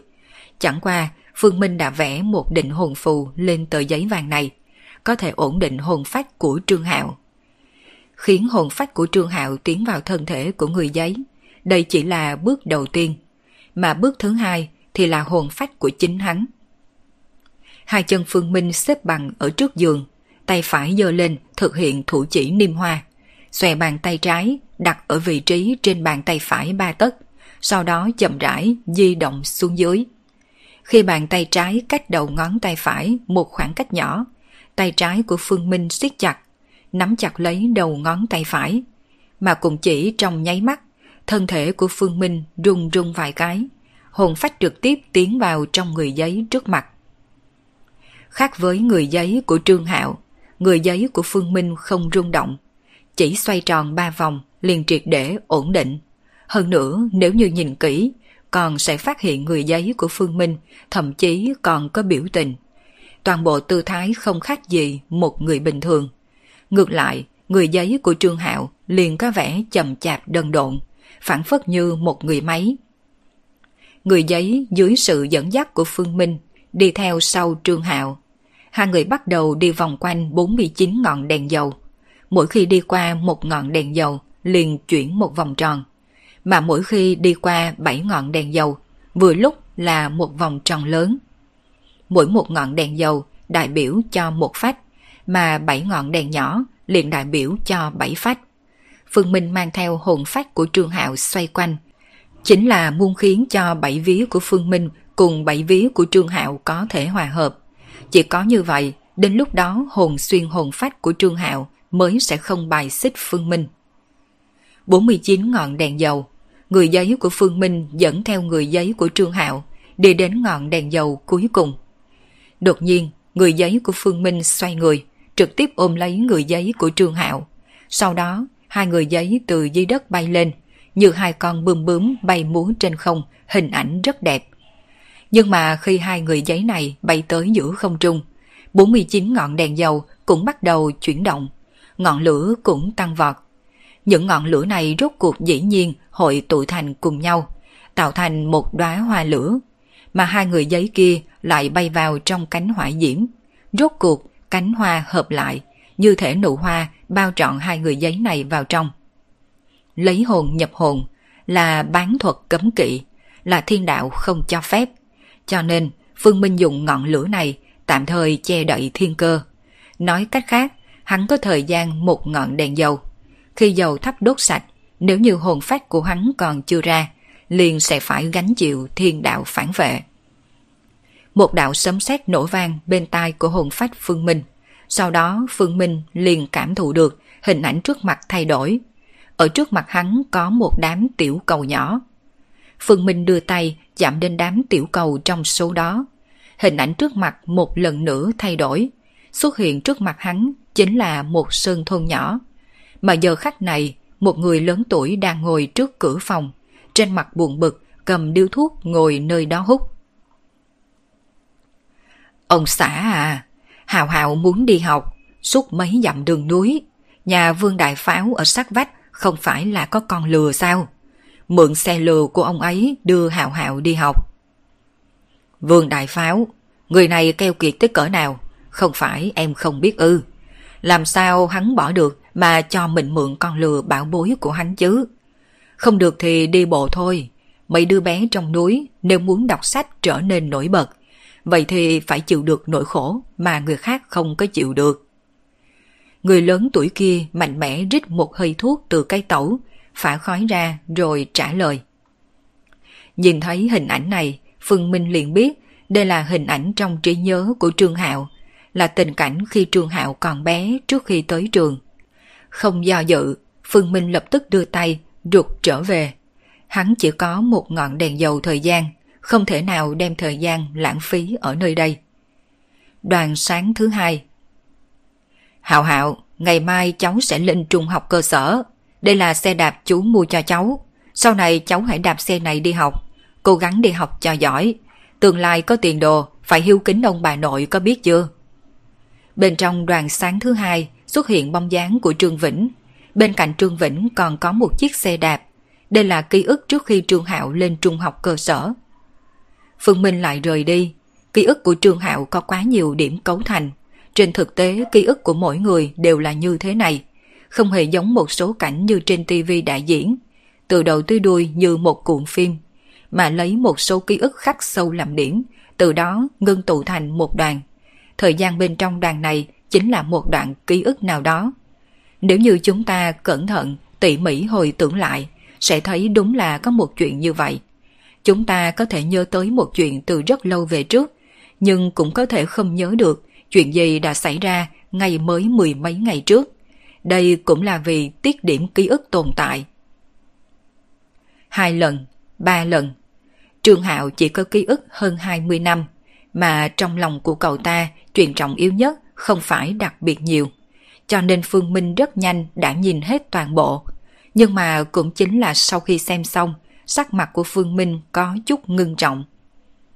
Tổng cộng 14 quan đoàn, không có bất kỳ quan đoàn nào chưa ký ức gần đây của cậu ta. Nói cách khác, về ký ức trong biệt thự cũng không tồn tại bên trong mấy đoàn sáng này. Phương Minh nhíu mày, chẳng lẽ nói ký ức của Trương Hạo đã bị tiêu trừ? Không đúng, nếu như ký ức bị tiêu trừ, Trương Hạo sẽ không thể lọt vào trạng thái tinh thần hỗn loạn do bị kích thích như lúc này. Nói cách khác, trong trí nhớ của Trương Hạo còn có một nơi mà mình không phát hiện ra. Ánh mắt của Phương Minh bắt đầu tìm tòi, mà một phen tìm tòi này quả nhiên khiến hắn phát hiện ra một điểm khác lạ. Đằng sau mấy quan đoàn này có một địa phương hỗn loạn. Nơi đó có thanh âm sấm sét vang dội, còn có lôi quang lóe lên.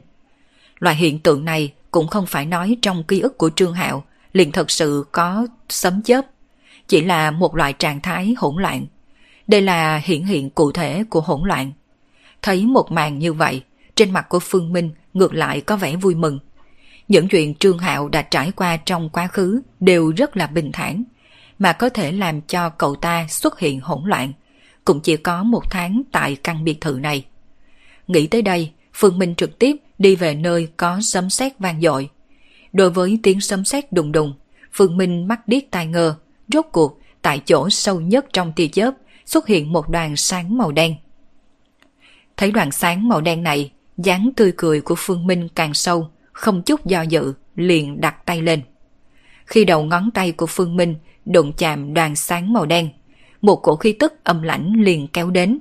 Loại cảm giác âm lãnh này khiến trong nháy mắt, Phương Minh nghĩ tới những gì bản thân mình đã trải qua khi trước ở âm phủ. Sự âm lãnh giống nhau như đúc, thậm chí so với hắn, vậy âm lãnh khi hắn đến cõi âm kia còn sâu hơn một bậc. Hình ảnh ngay trước mắt thay đổi, hơn nữa hình ảnh mà Phương Minh thấy lại không giống với hình ảnh trong trí tưởng tượng của hắn. Không phải nội dung liên quan tới điểm đặc biệt của biệt thự, cũng không phải là tình cảnh trương hạo trong một tháng thực tập này, xuất hiện một cổ đạo loan lỗ. Tiếng vó ngựa lộc cọc vang ở bên tai của Phương Minh. Ánh mắt của hắn ngưng trọng nhìn về phía trước. Nơi đó có một bóng người hiện ra. Một, hai, ba cái. Càng ngày càng nhiều. Mà nơi thanh âm phát ra Phương Minh cũng phát hiện. Không phải thật sự là tiếng vó ngựa, mà là thanh âm của quải trượng. Những bóng người này toàn thân bao phủ trong hắc bào, căn bản không thấy rõ khuôn mặt. Nhưng điểm giống nhau duy nhất là bọn họ đều có một cái quải trượng. Mỗi một lần quải trượng đập lên trên cổ đạo này, truyền ra tiếng lộc cọc. Những người kia đi về phía bên này, nhưng vẫn không cách nào thấy rõ được mặt. Phương Minh biết không phải là hắn không nhìn thấy mặt, mà là trong trí nhớ của Trương Hạo không thể nào thấy rõ những người này. Đội ngũ dài dằn dặc cùng đi về một phương hướng, mà Trương Hạo cũng đi theo trong số những người này. Nhìn mấy người mặc hắc bào bên cạnh, đột nhiên Phương Minh nghĩ tới một khả năng. Thời khắc này có phải Trương Hạo cũng giống mấy người mặc hắc bào này? Phương Minh không nhìn thấy cách ăn mặc của Trương Hạo, bởi vì bây giờ thị giác của hắn và Trương Hạo là một. Nếu như Trương Hạo không nhìn thấy, vậy hắn cũng không thể nhìn thấy. Đội ngũ này rất dài. Vừa rồi khi Trương Hạo liếc một cái nhưng không thể nhìn thấy điểm cuối. Mọi người di chuyển như một tộc đàn. Điều quỷ dị là không ai phát ra tiếng vang. Tất cả mọi người đang vùi đầu đi bộ, thật giống như những người khác xung quanh căn bản không có tồn tại. Chẳng qua rất nhanh phía trước đội ngũ liền ngừng, mà theo đội ngũ dừng, Trương Hạo cũng dừng. Sau đó Phương Minh liền nhận ra giọng khác thường truyền tới. Loại âm thanh này giống như bánh răng đang nghiền ép một thứ đồ gì. Không lâu sau, Phương Minh lập tức phát hiện thanh âm này là chuyện gì. Bởi vì theo người mặc hắc bào phía trước biến mất, trước mặt Trương Hạo xuất hiện một cối xay bánh răng vô cùng to lớn. Lúc trước, mấy người áo bào đen kia đã leo lên cối xay này, sau đó bị cối xay này nghiền thành thịt nát. Máu theo bánh răng chảy xuống, lại quỷ dị không rơi xuống mặt đất. Cối xay này rất là lớn, bên trên khắc đầy ký hiệu rậm rạp chằng chịt. Những phù văn này Trương Hạo không thể nhìn hiểu, nhưng mà khi Phương Minh thấy những phù văn này, lại cảm giác da đầu tê rần. Những phù văn này từng cái đều cho hắn một loại lực hấp dẫn cực kỳ mạnh mẽ. Nếu như không phải bởi vì đây là đang trong trí nhớ của Trương Hạo, đổi lại chính hắn mà nói, chỉ sợ đã bị những phù văn này chấn nhiếp rồi, sau đó ngoan ngoãn đi về phía cối xay. Nguyên nhân những người áo bào đen đi lên cối xay, Phương Minh tin rằng cũng là vì những phù văn này, bằng không mà nói ở bên cạnh cối xay này có một con đường rộng như thế. Thế nhưng mấy người đàn ông mặc áo bào đen lại không đi lên con đường kia, nguyên một đám tìm chết đi lên cối xay. Sau khi người mặc áo bào phía trước đi lên cối xay, cũng tới phiên Trương Hạo. Cũng giống như vậy, Trương Hạo cũng bước lên cối xay. Mà ngay trước khi Trương Hạo bước trên cối xay này, đằng sau đột nhiên xuất hiện một bóng người. Đây là một người mặc trường bào màu vàng ống, bước chân rất nhanh, hơn nữa khác bên đám người trường hạo. Bóng người này cũng không leo lên cối xay, mà đi về con đường lớn ở bên cạnh cối xay.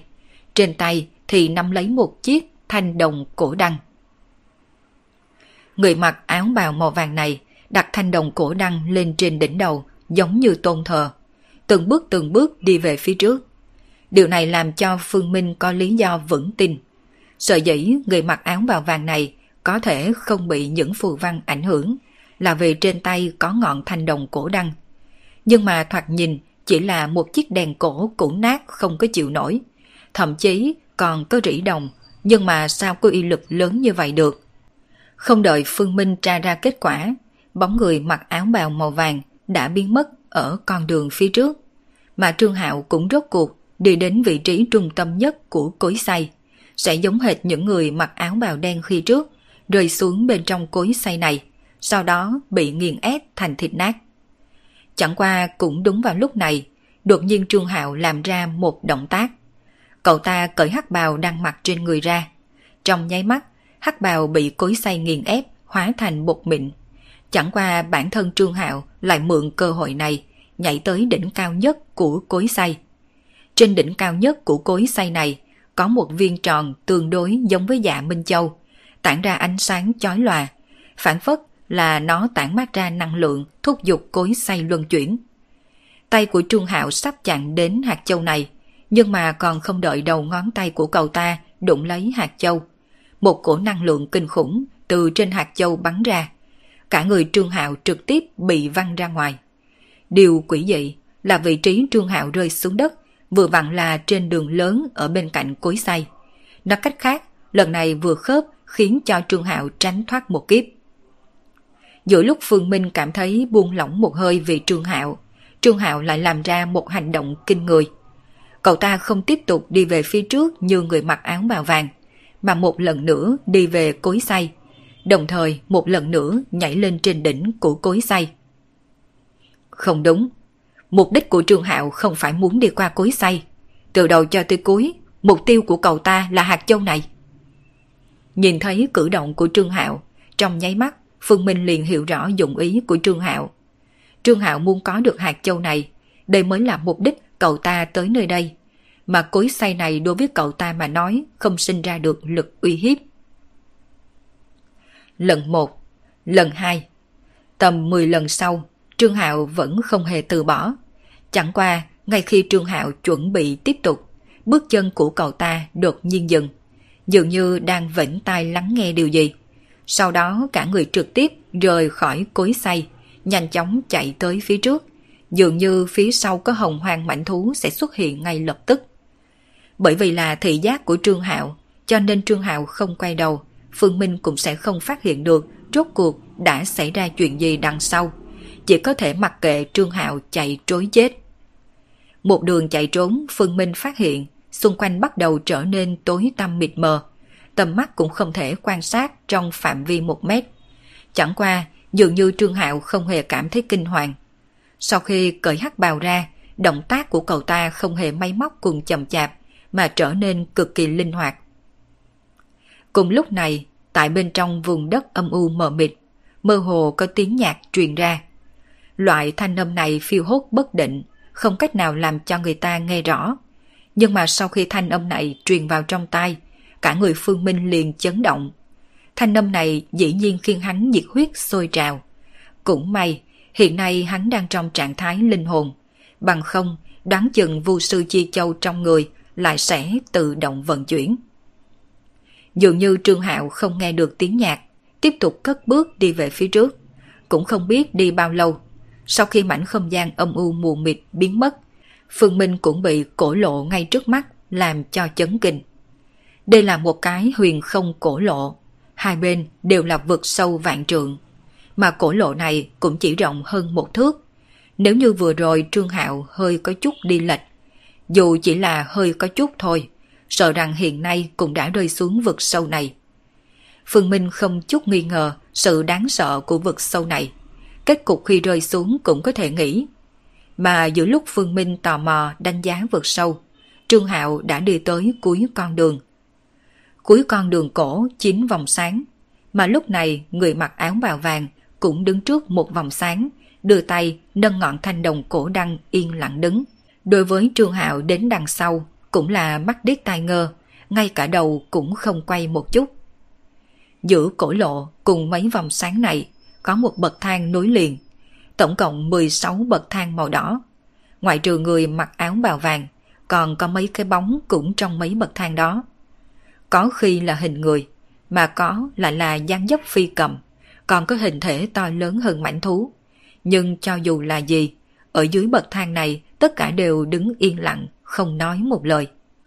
Trương Hạo đồng dạng cũng đứng trước một trong số 9 vòng sáng, mà cậu ta đối với mấy người khác cũng làm như không thấy, ánh mắt nhìn chăm chăm bậc thang phía trước. Những người này cùng Trương Hạo dường như đều đang đợi điều gì. Tam giới có luân hồi, thiên đạo có nhân quả, không nhảy tam giới, khó thoát ngũ hành. Một đạo thanh âm tan thương cứ như vậy đột ngột vang lên. Mà theo thanh âm này vang, Phương Minh nhận ra thân thể của Trương Hạo đang khẽ rung. Đây không phải sợ hãi, mà là kích động. Mà đang khi thanh âm này truyền ra, ánh mắt Trương Hạo lần đầu tiên nhìn về một phương hướng khác. Mà Phương Minh thuận theo ánh mắt Trương Hạo cũng nhìn thấy tình huống chỗ vòng sáng đầu tiên phía bên trái. Một người đất sét vàng quỷ dị hiện ra ở nơi ấy. Sau đó từng bước từng bước đạp lên trên bậc thang. Nhưng mà theo mỗi bước chân của hắn đạp lên bậc thang, bụng đất trên người liền sẽ rớt xuống một ít. Khi bước lên được bậc thang thứ 10, bụng đất toàn thân đã rơi sạch. Ngay khoảnh khắc khi bùn đất rơi sạch, một thanh trường đao đột nhiên xuất hiện, từ giữa vực sâu vạn trường bổ tới, trực tiếp đánh người này thành bùn nát. Máu rơi vào trên bậc thang, trong nháy mắt liền bị bậc thang hấp thu. Chỉ còn lại một ân ký màu đỏ nhàn nhạt. Ân ký màu đỏ này khiến trong lòng Phương Minh rùng mình. Trong nháy mắt hắn hiểu, 16 bậc thang này vốn không phải màu đỏ, mà là bị máu nhuộm thành. Đây là máu của một người chỉ có thể lưu lại một điểm đỏ nhỏ như vậy trên bậc thang. Vậy muốn nhuộm 16 bậc thang này thành màu đỏ như vậy, cũng liền có thể tưởng phải có biết bao nhiêu người chết ở trên những bậc thang này. Đây là một con số kinh khủng. Máu nhuộm bậc thang Phương Minh có thể tưởng ở trong một khoảng thời gian dài đằng đẵng đã từng có vô số người đi đến nơi đây, sau đó máu nhuộm bậc thang. Mà vòng sáng đằng sau là cái gì? Phương Minh không biết được, nhưng hắn xác định vầng sáng đằng sau kia tất nhiên là nơi mà tất cả mọi người muốn đến. Khi người buồn vàng xuất hiện đã có một câu nói. Câu nói kia lại vang vọng bên tai hắn. Tam giới có luân hồi, thiên đạo có nhân quả, không nhảy tam giới, khó thoát ngũ hành. Lẽ nào vần sáng này chính là cái gọi là nhảy ra tam giới không ở trong ngũ hành. Như vậy cũng giống với cái gọi là thế giới cực lạc phương Tây trong Phật giáo hay sao? Phương Minh muốn rình bí mật trong vòng sáng, nhưng mà ánh mắt Trương Hạo căn bản không hề nhìn về phía vòng sáng, hoặc có lẽ chỉ dám hơi liếc thêm vài lần liền thu hồi. Ánh mắt Trương Hạo vẫn rơi vào trên bậc thang kia. Sự thất bại của người bùng vàng dường như mang đến trùng kích rất lớn đối với cảm xúc của mấy người Trương Hạo. Nét mặt mọi người đều trở nên yên tĩnh, không ai hành động thiếu suy nghĩ. Dường như ai cũng không muốn trở thành chim đầu đàn. Thẳng cho tới khi một người không thể nào nhẫn nhịn được tiếp. Đó là một phi cầm. Lúc này cánh mở rộng, thậm chí tới hơn trăm trượng. Đôi cánh như vậy chỉ cần hơi vỗ nhẹ, vậy thì chắc chắn có thể chân chính đạt tới tốc độ như diều gặp gió, một giây đi chín vạn dặm. Dù cho lấy thị giác của trường Hạo quan sát, giống như đang coi một bộ phim điện ảnh vậy. Nhưng Phương Minh vẫn có thể tưởng tượng ra sự khủng bố của con phi cầm kia. Phi cầm kia cánh huy động, hơi thở đại đạo lưu chuyển. Đây là một vị cường giả yêu tộc hàng đầu. Chỉ ít trong toàn bộ cường giả mà Phương Minh đã thấy, những cường giả thiên cấp kia cũng không thể nào so với người này được. Có lẽ chỉ có những người được gọi là thần linh mà ban đầu hắn đã nhìn thấy bên trong tòa thành cổ ở phương Tây mới có thể có uy thế như vậy. Phi cầm này trực tiếp bay vọt về vòng sáng trên bậc thang. Nhưng mà ngay khi con chim này bay tới vị trí cách vòng sáng nơi bậc thang khoảng 3 mét, bậc thang đột nhiên bộc phát ánh sáng chói lòa. Sau đó phản phất như có lực kéo vô cùng to lớn, kéo con phi cầm này từ trên không rơi xuống, rơi vào trên nấc thang kia. Thân thể khổng lồ của phi cầm bao trùm hết bậc thang, nhưng mà không được 3 giây, thân thể phi cầm liền từ từ thu nhỏ, đến cuối cùng biến thành một vũng máu kết cục không khác gì người bùng vàng kia. Phi cầm cũng đã thất bại, nhưng mà những kết quả này tự hồ không thể ngăn cản khát vọng của những người khác đối với vòng sáng bên kia. Lại có một bóng người hiện ra. Đó là một người đá, cả người cứng rắn không gì sánh được, bị hơi thở đại đạo bao trùm, khiến người không thể nhìn rõ chân thân của hắn. Người đá này không lên bậc thang, mà lựa chọn một loại phương thức khác. Oanh một tiếng, người đá đánh một quyền vào trên bậc thang. Hắn làm vậy là muốn trực tiếp hủy diệt bậc thang, muốn đánh đến nơi vòng sáng. Sau khi một quyền này rơi vào trên bậc thang, bậc thang cũng xuất hiện vết rách. Đồng thời vết rách này không ngừng lan tràn. Rốt cuộc, toàn bộ bậc thang đều xuất hiện vết rách, mắt thấy sẽ nứt vỡ. Ngày nháy mắt lúc bậc thang gần vỡ nát, quang mang tái hiện. Theo quang mang này, vết rách trên bậc thang bắt đầu chậm rãi biến mất. Những bậc thang này lại khôi phục hoàn hảo như lúc ban đầu. Cùng lúc này đó chính là người đá kia cũng bị quang mang bao trùm, trực tiếp hút vào trên bậc thang. Mạnh mẽ như người đá vẫn thất bại. Hiện nay, bóng người còn đang đứng ở chỗ này chỉ còn có ba người. Ngoại trừ Trương Hạo cùng người mặc áo bào vàng, còn có một người. Chẳng qua, người này không tiếp tục đứng ở chỗ này, mà xoay người đi về vực sâu. Thời gian còn chưa tới, vậy thì giống như bọn họ đi. Đây là lời nói cuối của bóng người này. Phương Minh có thể cảm giác sau khi Trương Hạo nghe thấy như vậy, thân thể rung rung một chút, nhưng ngay sau đó liền khôi phục như lúc ban đầu. Bây giờ chỗ này chỉ còn sót Trương Hạo cùng người mặc áo bào vàng. Người mặc áo bào vàng vẫn dơ ngọn thanh đồng kia lên. Thế nhưng, đôi mắt vào lúc này lại nhìn về Trương Hạo. Thanh âm trầm thấp khàn khàn từ trong miệng hắn xuất hiện. Loại chuyển thế sống mãi khác. Đây là một con đường hoàn toàn không giống, nhưng có thể đi đến nơi đây, quả thật là lợi hại. Dường như người mặc áo bào vàng có thể nhìn ra bí mật trên người của Trương Hạo. Ánh mắt Trương Hạo cũng nhìn về người áo bào vàng. Hai người nhìn nhau nhưng không thấy được dung mạo của đối phương. Không chỉ là Trương Hạo cùng người áo bào vàng, những người khi trước Trương Hạo cũng đều không thấy rõ dung mạo. Người cũng không kém. Luyện đạo vạn vật, tụ một khí cụ, chỉ tiếc, người còn thiếu một bước cuối, đã định trước không thể đạp qua. Trương Hạo mở miệng, âm thanh cũng khàn khàn. Người đi tới nơi đây, có mấy người dám nói con đường của mình là chính xác. Tất cả mọi người đều như thiêu thân lao đầu vào lửa, biết rõ kết cục đã được chú định, nhưng vẫn phân đấu quên mình, chỉ vì một tia hy vọng mờ ảo kia. Bách khả tranh lưu, cuộc đời thăng trầm, một bước này không bước ra, rốt cuộc cũng không khác gì một con kiến. Nhưng thế gian này thật có người có thể bước ra một bước này sao? Giọng nói của Trương Hạo cũng mang theo một tia mê man. Người mặc áo bào vàng đột nhiên trả lời như chém đinh chặt sắt. Trong truyền thuyết, vị vu tổ kia đã từng đi vào trong, nhưng mà sau lại chạy ra. Nhưng đoạn năm tháng kia rốt cuộc đã quá xa xưa. Chân tướng rốt cuộc ra sao, cũng đã không ai có thể nói rõ ràng. Nhưng vu tổ thật sự đã đi vào. Nghe được người mặc áo bào vàng nói, trong lòng Phương Minh khiếp sợ. Vu tổ, nếu như hắn đoán không nhầm, đó chính là thủy tổ của vu sư nhất mạch. Nhưng vì cái gì bên trong truyền thừa vu sư không thấy ghi chép? Ý nghĩ này vừa mới xuất hiện, Phương Minh liền mỉm cười. Bên trong truyền thừa vu sư ghi lại rất nhiều phương pháp tu luyện vu sư, nhưng Duy chỉ không nói tới những chuyện các vu sư đã trải qua. Thậm chí những thuật pháp này phân biệt đến từ chính vu sư nào hắn cũng không biết.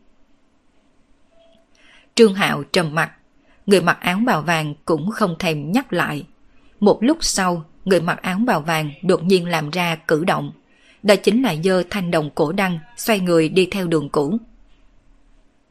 Có lẽ bọn họ đã nói đúng, thời gian còn chưa tới, nhưng rơi vào vực sâu không phải là lựa chọn của ta. Người mặc áo bào vàng nói đến vực sâu, trong lời nói có vẻ dè dặt và khinh thường. Lúc này, tại chỗ chỉ còn có một mình Trương Hạo. Thời gian không sai, sai là lựa chọn. Đột nhiên Trương Hạo lầm bầm lầu bầu, nhưng mà lần này âm thanh lại thay đổi. trở nên tan thương và già nua, cả người cũng tản mắt ra hơi thở mục nát. Ai có thể biết, trong những năm tháng vô tận trước đó ta đã từng đi vào, nhưng mà vật dẫn này rốt cuộc cũng không phải là thích hợp nhất. Lấy trạng thái bây giờ của mình, cho dù có tiến vào cũng là vô dụng thôi. Nếu như người mặc áo bào vàng còn ở đây, nghe thấy những lời Trương Hạo nói tất nhiên sẽ bị khiếp sợ. Tất cả mọi người bọn họ liều mạng muốn đi vào trong vần sáng. Vậy mà Trương Hạo lại đã từng đi vào. Hoặc là nói chính xác hơn là linh hồn mà Trương Hạo đã từng thừa kế, đã từng đi vào. Tay phải Trương Hạo giơ lên, nơi lòng bàn tay của hắn có một ký hiệu hiện ra. Phù văn này quét tới bậc thang phía trước, mà bậc thang dưới công kích kinh khủng của người đá lúc trước vẫn hoàn hảo. Bây giờ dĩ nhiên trực tiếp bị phù văn này đè thành bột mịn, phiêu tán trên không trung. Con người của Phương Minh co rút một chút, hắn nghĩ tới linh hồn đã từng phụ thân vào trên người Trương Hạo này, hẳn rất là mạnh mẽ, nhưng không nghĩ tới dĩ nhiên mạnh đến trình độ này. Đánh nát bậc thang, bóng người Trương Hạo trực tiếp trôi dạt đến trước vòng sáng, nhưng lại không lập tức cất bước đi vào, mà là nhẹ giọng nói. Lần thứ hai này, trước đây lựa chọn sai rồi. Lần này lựa chọn của mình sẽ không sai. Nghe được lời nói của Trương Hạo, trong đầu Phương Minh nhanh chóng vận chuyển, rất nhanh, liền hiểu ý trong lời nói này của đối phương. Lần thứ hai, điều này nói rõ linh hồn khủng bố này đã từng bước vào trong vòng sáng. Điểm này từ lời nói của đối phương lúc trước cũng đã chứng minh được. Mà đối phương nói lựa chọn sai rồi. Nói cách khác, trước đó hắn cũng không đi tới vòng sáng này. Cùng lúc này có thể phán đoán ra, thế giới đằng sau chính vòng sáng kia. Hẳn đều là thế giới không giống nhau, mà linh hồn này thì đang tìm một thế giới hắn mong muốn. Một lúc sau, Trương Hạo bước ra một bước, ngay tại lúc chân của hắn gần đụng lấy vòng sáng. Bên trong vòng sáng đột nhiên có ánh sáng hiện ra. Vòng sáng này phản phất xuyên qua thế kỷ hằng cổ, mà tầm mắt của Phương Minh cũng biến mất ngay khi vòng sáng này hiện ra. Trong mắt chỉ có một mảnh trắng xóa. Mà cũng đúng vào lúc này, bên tay hắn truyền đến tiếng gầm gừ rống giận của Trương Hạo. Vì sao? Vì sao năm xưa nhân bì ngăn cản ta? Hiện nay vua tổ ngươi cũng muốn ngăn ta. Các ngươi đều tới mức độ này. Dựa vào cái gì muốn ngăn ta? Ta không cam lòng. Liền coi như các ngươi có thể ngăn ta lần thứ hai. Nhưng ta vẫn sẽ trở lại.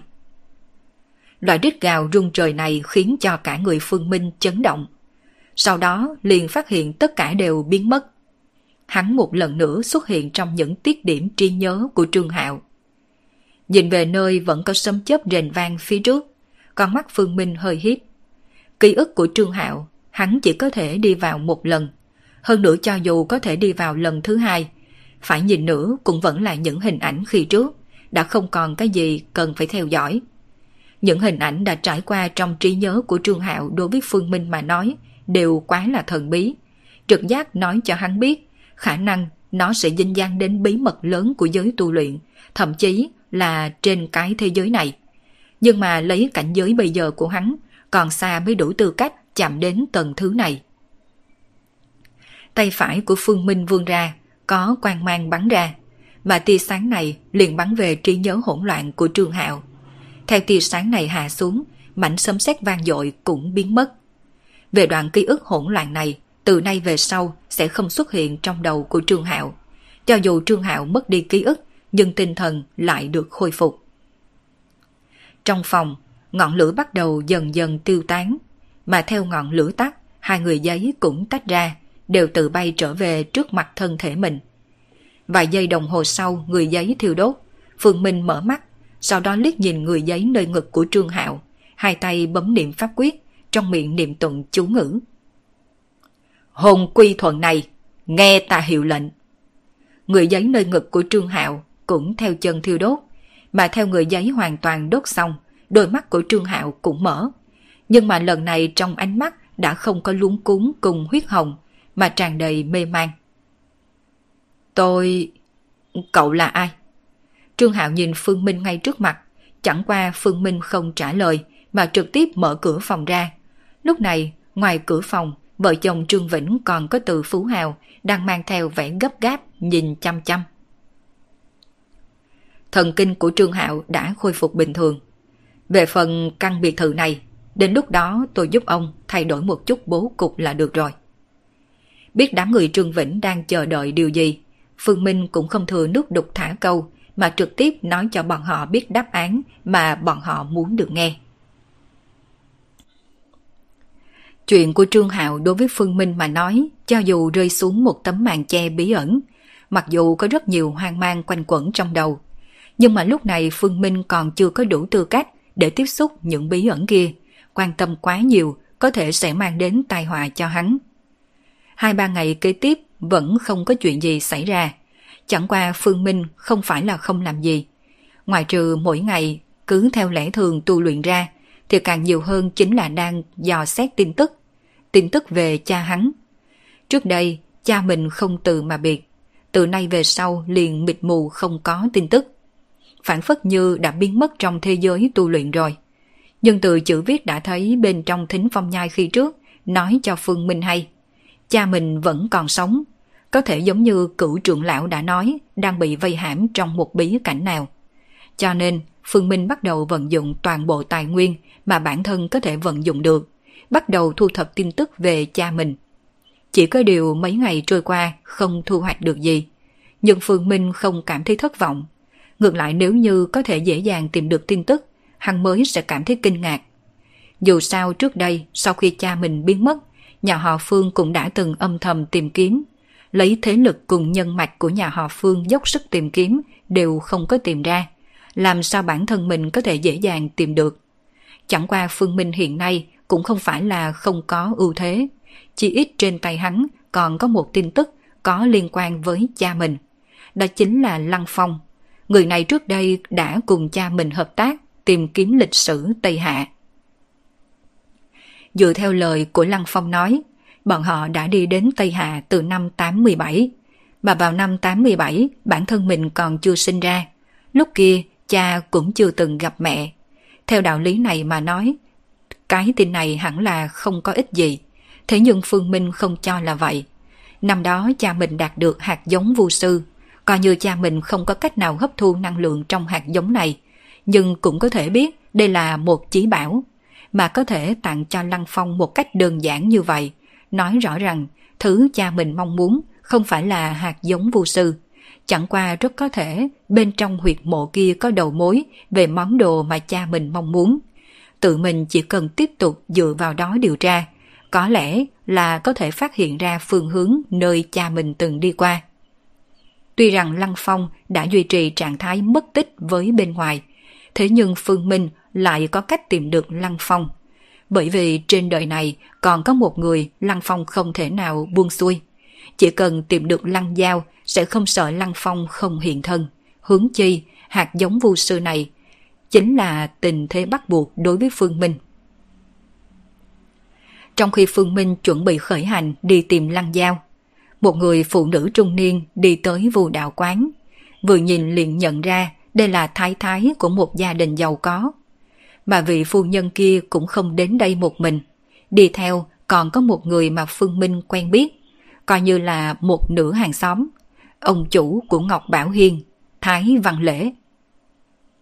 Cậu Phương, chúc mừng cậu. Nghe nói cửa hàng này của cậu Phương lại tiếp tục kinh doanh. Mấy ngày hôm trước, bởi vì có nhiều chuyện nên vẫn không thể nào đến thăm được. Lần này cô ý tới là chúc mừng cậu Phương khai trương đại cát. Thái Văn Lễ không phải là tới tay không, mà trên tay hắn mang theo một hộp quà. Bên trong có ngọc thạch, trị giá không nhỏ, ít nhất cũng có giá trị mấy vạn tệ. Quà khai trương những mấy vạn, thậm chí còn là khai trương lần thứ hai. Đổi lại là những người khác, nhất định Thái Văn Lễ sẽ không có đưa. Thế nhưng trong lòng của ông ta, Phương Minh rất là khác biệt. Cậu Phương là cao nhân, Cao nhân như vậy là phải kết giao thật cẩn thận. So sánh với bọn hắn, mấy vạn tệ không đáng kể một chút nào. Xin cảm ơn ông chủ Thái. Phương Minh không cự tuyệt, cười cười mời Thái Văn Lễ cùng vị phu nhân kia vào. Đại trụ cũng đi châm trà.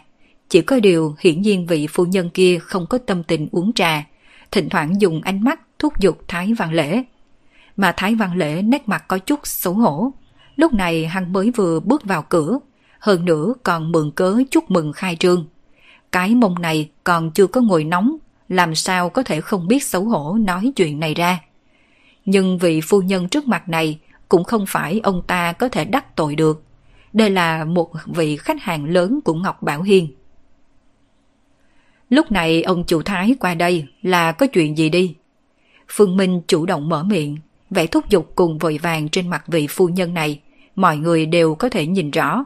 Hơn nữa, lấy nhãn lực của Phương Minh, cũng có thể thấy trên người vị phu nhân này có một đám quỷ khí. Điều này nói rõ hẳn là phu nhân này đã từng gặp phải quỷ quái. Mà đối với Phương Minh bây giờ, chuyện hắn muốn làm nhất đúng là bắt quỷ. Dù sao, 10 cái danh ngạch, đến hiện nay một cái còn chưa có hoàn thành. Đừng nói vị phu nhân này đến tìm hắn, chỉ cần nói cho hắn biết, hắn cũng sẽ chủ động tìm đến cửa.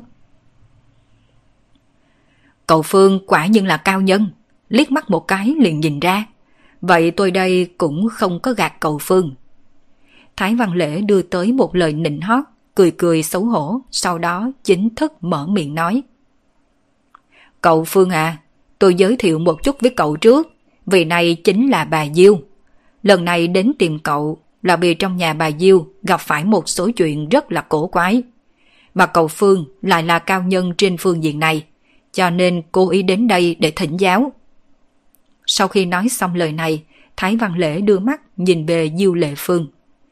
Bà Diêu, cậu Phương là cao nhân, bà hãy nói ra vấn đề bà đã gặp phải cho cậu Phương nghe. Nhất định cậu Phương có thể giải quyết. Diêu Lệ Phương gật đầu. Trong khoảng thời gian này, chuyện đã xảy ra trong nhà để tâm lực của bà quá mệt mỏi. Cũng đi tìm rất nhiều đại sư cao nhân trên phương diện này. Nhưng rốt cuộc phát hiện phần lớn đều là lừa đảo, căn bản không làm nên chuyện gì. Cho nên nghe được Thái Văn Lễ nói có quen biết một cao nhân, bà không nói hai lời đã tới đây. Mặc dù nói tuổi tác của Phương Minh để cho bà có chút ngoài ý muốn, nhưng mà bà tin tưởng Thái Văn Lễ. Thái Văn Lễ với tư cách là ông chủ của Ngọc Bảo Hiên, không phải là loại người không đáng tin cậy. Hơn nữa trừ phi là Thái Văn Lễ không muốn giữ khách hàng lớn như bà, bằng không tuyệt đối không thể nào lừa dối bà. Chính là bởi vì hai điểm này, thái độ của Dư Lệ Phương rất khiêm tốn, cũng không phải loại người có tiền mà cao ngạo. Bà rất là thành khẩn nói. Cậu Phương à, không nói dối cậu. Gần đây nhà tôi thật sự có chút không yên. Dư Lệ Phương không giấu giếm, mà theo lời bà giải thích, Phương Minh cũng biết đại khái. Diêu Lệ Phương là loại người hoàn toàn, là chủ của một gia đình. Cũng chính là cái gọi là quý thái thái trong miệng của mọi người. Chồng bà là tổng giám đốc một công ty, mà ngày thường bà ngoại trừ chăm sóc con cái chính là mua sắm và làm đẹp. Nhất là sau khi con cái lớn lên, ngoại trừ dùng tiền càng không có chuyện gì để mà làm. Hơn nữa hôn nhân của Diêu Lệ Phương rất là hạnh phúc, chỉ ít từ trong miệng của Diêu Lệ Phương nói ra là như vậy. Lúc tuổi còn trẻ, ông xã của bà là một tên nhóc nghèo, mà so với bọn họ, điều kiện gia đình của Diêu Lệ Phương tốt hơn một chút. Nhưng Diêu Lệ Phương dám không để ý gia đình phản đối, gả cho chồng của bà. Cho nên, ông xã của bà rất là thương bà. Dù cho sau này có tiền, cũng chưa bao giờ làm chuyện gì có lỗi đối với bà. Diêu Lệ Phương có một đứa con trai, hơn nữa chỉ có một con trai, mà con trai của bà cũng rất là ưu tú. Năm ngoái mới vừa đi du học từ nước ngoài trở về. Ở trong mắt của Diêu Lệ Phương, con trai bà chính là người ưu tú nhất. Những điều này đều là những điều Diêu Lệ Phương nói, mà chuyện nhà bà phát sinh chuyện kỳ quái phải nói tới từ một tháng trước. Một tháng trước, con trai của Diêu Lệ Phương dẫn theo một người bạn gái trở về. Đối với việc con trai dẫn theo bạn gái về nhà, Diêu Lệ Phương cũng không có phản đối. Không giống có tình tiết mẹ chồng ghét bỏ con dâu như trong phim. Diêu Lệ Phương chỉ có một yêu cầu đối với con dâu mình. Đó chính là gia thế thanh bạch, tự thân sạch sẽ là được rồi. Con trai mình có bạn gái, Diêu Lệ Phương vẫn rất là vui. Ngay tại lúc con trai mình dẫn theo bạn gái về nhà lần thứ hai, bạn gái của con trai mình không cẩn thận, ngã từ lầu ba xuống, cứu giúp vô hiệu, tử vong. Cô gái là chết ngoài ý muốn, đây là kết luận bên phía cảnh sát đưa ra. Người nhà cô gái cũng không thể nói gì. Vốn là Dư Lệ Phương cảm thấy sự tình cũng chậm rãi trôi đi. Nhưng không nghĩ tới ngày thứ ba, ngay sau khi cô gái chết, chuyện kỳ quái liền xảy ra. Đầu tiên là mỗi khi đến buổi tối, trong nhà sẽ có tiếng khóc kỳ quái truyền ra. Thanh âm này như oán như khóc, để cho người nghe đều nổi da gà. Mấu chốt nhất là cuối cùng phát hiện nơi thanh âm phát ra dĩ nhiên chính là sân thượng nơi cô gái ngã xuống ngoài ý muốn. Nếu như nói chỉ là tiếng khóc này vẫn chưa thể khiến cho người một nhà của Diêu Lệ Phương cảm thấy kinh khủng. Kế tiếp lại xảy ra mấy chuyện để người một nhà Diêu Lệ Phương không thể nào chịu nổi. Đèn treo ở sảnh lớn vô cớ rơi vỡ, đập chồng mình bị thương. Khi con trai mình đang tắm, đột nhiên trượt chân. Nói chung là một loạt chuyện ngoài ý muốn đều xảy ra. Nhưng chuyện này cũng chưa tính là gì. Đến sau này, thậm chí lúc buổi tối, bà có thể thấy một bóng người bay tới bay lui bên trong biệt thự. Bóng người kia giống y hệt cô gái đã ngã chết như đúc. Sau khi nghe Diêu Lệ Phương nói tới đây, tráng Phương Minh hơi nhíu. Chỉ có điều Diêu Lệ Phương không phát hiện ra. Về quỷ hồn, kỳ thật rất nhiều người không biết. Một người sau khi chết, quỷ hồn là không có thực thể. Người bình thường căn bản không thể nhìn thấy. Một quỷ nếu muốn bị người ta thấy, chỉ có hai loại tình huống. Một là quỷ hồn này tu luyện được thực thể, nhưng để làm được điều này cần thời gian rất dài. Mà một khả năng khác chính là oán khí. Khi một con người tử vong mang theo oán khí quá lớn, thậm chí là sau khi chết, oán khí này vẫn không tiêu tan. Như vậy sẽ biến thành một oán quỷ, mà một oán quỷ có thể khiến người oán quỷ này oán hận trong lòng nhìn thấy oán quỷ ấy. Dựa theo Diêu Lệ Phương miêu tả, người con gái kia là bạn gái của con trai bà, nhưng mà ngoài y muốn té lầu đưa đến tử vong. Chết đi như vậy, hẳn sẽ không có oán khí lớn như thế, càng không thể nào lân đến không quá mấy ngày có thể hiện rõ thân hình. Nói cách khác, chắc chắn điểm này Dư Lệ Phương đã nói dối. Chẳng qua Phương Minh cũng từ nét mặt của Dư Lệ Phương nhìn ra bà rất thản nhiên. Hiển nhiên về bí mật của bạn gái con trai bà, người làm mẹ như bà cũng không biết rõ. Bà Diêu, tạm thời giao ra 10 vạn tệ, sau đó dẫn tôi tới nhà bà để kiểm tra. Phương Minh cắt đứt lời của Dư Lệ Phương. Dư Lệ Phương nghe được con số mà Phương Minh nói hơi có chút do dự. Dù sao thì 10 vạn tệ không phải là một con số nhỏ, nhưng rốt cuộc bà ta vẫn gật đầu đáp ứng. Tiền tự nhiên là quẹt thẻ. Dư Lệ Phương cũng có lái xe riêng tới. Nhưng Phương Minh lại lên xe của Thái Văn Lễ. Lúc này Thái Văn Lễ cũng sẽ đi chung với hắn. Dù sao thì ông ta cũng là người móc nối quan hệ cho hai người. Một đường không nói gì, rốt cuộc xe lái vào một khu dân cư biệt thự, dừng lại trước một căn biệt thự. Phương Minh từ trên xe bước xuống, nhìn biệt thự trước mắt. Đây là một căn biệt thự nhỏ, có bốn tầng. Đương nhiên tầng thứ tư cũng chính là sân thượng. Mà ánh mắt của Phương Minh cẩn thận nhìn vào ban công tầng 3 của biệt thự này. Một lúc sau khẽ thở dài. Cậu Phương, vì sao cậu lại thở dài? Thái Văn Lễ xuống xe, có chút khó hiểu hỏi. Nếu như tôi nói cho ông biết, ở sân thượng kia có người đang nhìn ông, ông sẽ nghĩ ra sao? Sau khi lưu lại những lời này, Phương Minh trực tiếp đi vào bên trong biệt thự, mà Thái Văn Lễ theo bản năng đưa mắt nhìn về sân thượng, trong miệng nói. Sân thượng làm gì có ai? Khi Diêu Lệ Phương dẫn Phương Minh cùng Thái Văn Lễ đi vào biệt thự, vừa lúc chồng của Diêu Lệ Phương đang trong biệt thự, ngoài trừ chồng của bà ta còn có một đạo sĩ. Đại sư, lần này liền nhờ đại sư. Tổng giám đốc Phan yên tâm đi, chẳng qua là một ít nữ quỷ nhỏ mà thôi.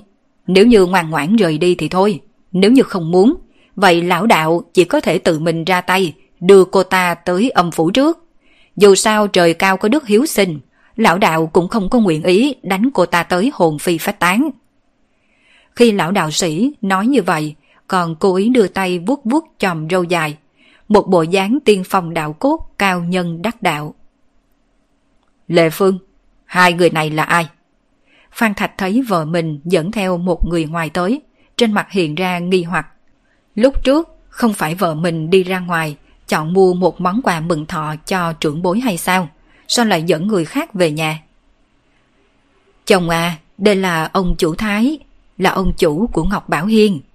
Còn vị này là cậu Phương, là cao nhân mà ông chủ Thái giới thiệu cho. Dư Lệ Phương vội vàng giải thích, mà vị lão đạo kia nghe lời Dư Lệ Phương nói, ánh mắt rơi vào trên người Phương Minh. Trong đôi mắt già nua từ đề phòng ban đầu, biến thành vẻ khinh thường lúc sau. Tổng giám đốc Phan, chẳng lẽ ông không tín nhiệm lão đạo tôi? Đã như vậy, lão đạo tôi xin rời đi. Lão đạo sĩ hướng nhìn Phan Thạch mở miệng, mang trên mặt vẻ không vui. Phan Thạch có chút nóng nảy, vì lão đạo trưởng này là ông ta phải hao tốn tâm tư vô cùng lớn mới mời được người ta từ đạo quán xa xa đến đây. Đơn giản chỉ vì mời đạo trưởng này xuống núi, ông ta đã cúng 50 vạn tệ nhang đèn. Nếu như cứ chọc cho lão đạo trưởng tức giận bỏ đi, không nói tới chuyện ông ta mất trắng 50 vạn tệ, sợ rằng chuyện ma quái trong nhà cũng không còn cách nào giải quyết. Thật ra, căn bản Phan Thạch không cảm thấy Phương Minh có bản lãnh gì. Còn trẻ như vậy, cho dù thật sự là người nghề này, đoán chừng cũng mới vào nghề không bao lâu. Làm sao có thể so với lão đạo trưởng? Đạo trưởng xin bất giận. Chuyện này là do tôi không đúng. Mời đạo trưởng cho tôi một chút thời gian.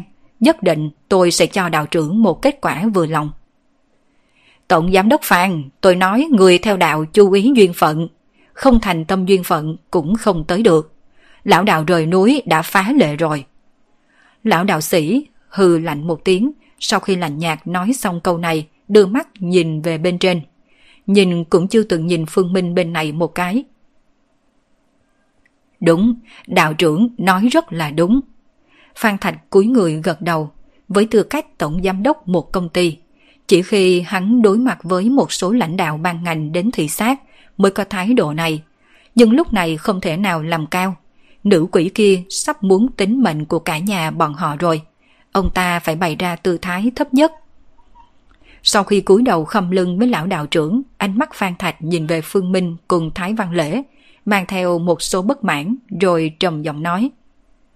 Ông chủ Thái, cảm ơn ông đã quan tâm gia đình tôi.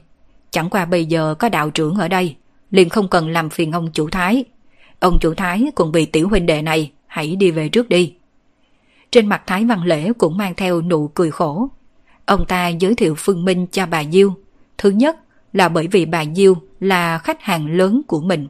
Thứ hai cũng biết Phương Minh đã mở cửa tiệm, cho nên muốn giới thiệu mối làm ăn cho Phương Minh. Chẳng qua không nghĩ tới, chồng của bà Diêu đã tự mình mời đạo sĩ. Nếu như từ mặt ngoại giao mà nói, nếu ông ta không biết bản lĩnh của Phương Minh, chỉ sợ cũng sẽ lựa chọn vị lão đạo trưởng này. Nhưng ông ta biết cậu Phương là người có bản lãnh thật sự, hơn nữa tự mình dắt mối. Hiện nay cậu Phương bị người ta coi thường, nếu như cậu Phương trách tội, đoán chừng sẽ trách tới trên đầu của ông ta. Tương đương với nói, lần này ông ta là người trong ngoài không đồng nhất. Bên này đắc tội khách hàng, bên kia đắc tội cầu Phương.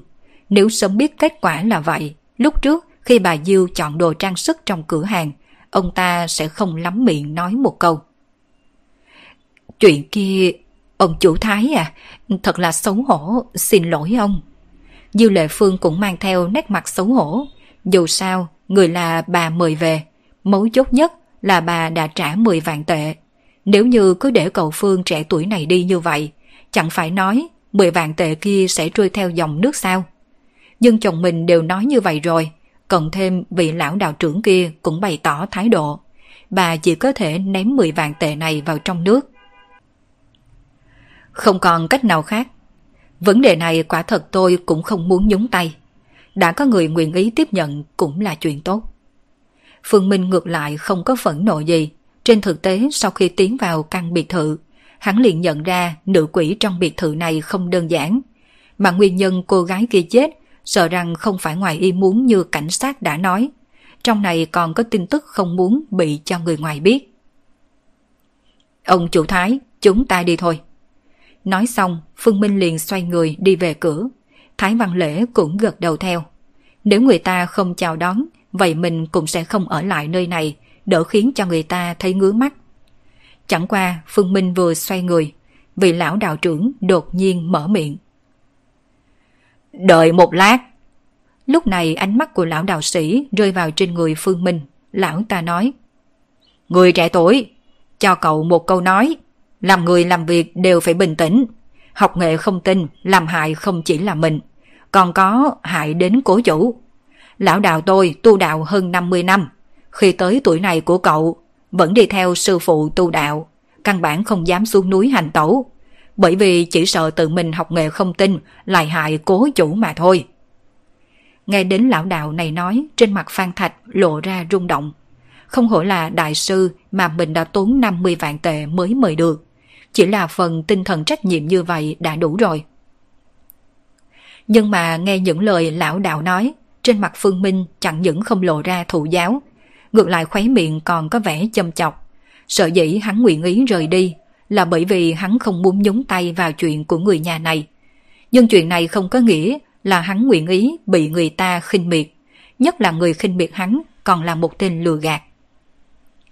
Nếu đạo trưởng đã nói như vậy, vậy đạo trưởng không ngại nói cho tôi biết, vì sao căn biệt thự này lại có chuyện ma quái? Phương Minh cười cười hỏi, còn không hết hy vọng ư? Cũng được, lão đạo ta để cho cậu biết một chút về bản lĩnh của lão đạo ta. Lão đạo trưởng vuốt râu dài, sau đó nói. Ngay khi lão đạo ta tiến vào, liền cảm nhận một cổ âm khí. Phương diện phong thủy của căn biệt thự này có tác dụng dấu âm, mà Tổng Giám đốc Phan cũng đã nói. Ở đây đã từng có một cô gái ngã chết ngoài ý muốn.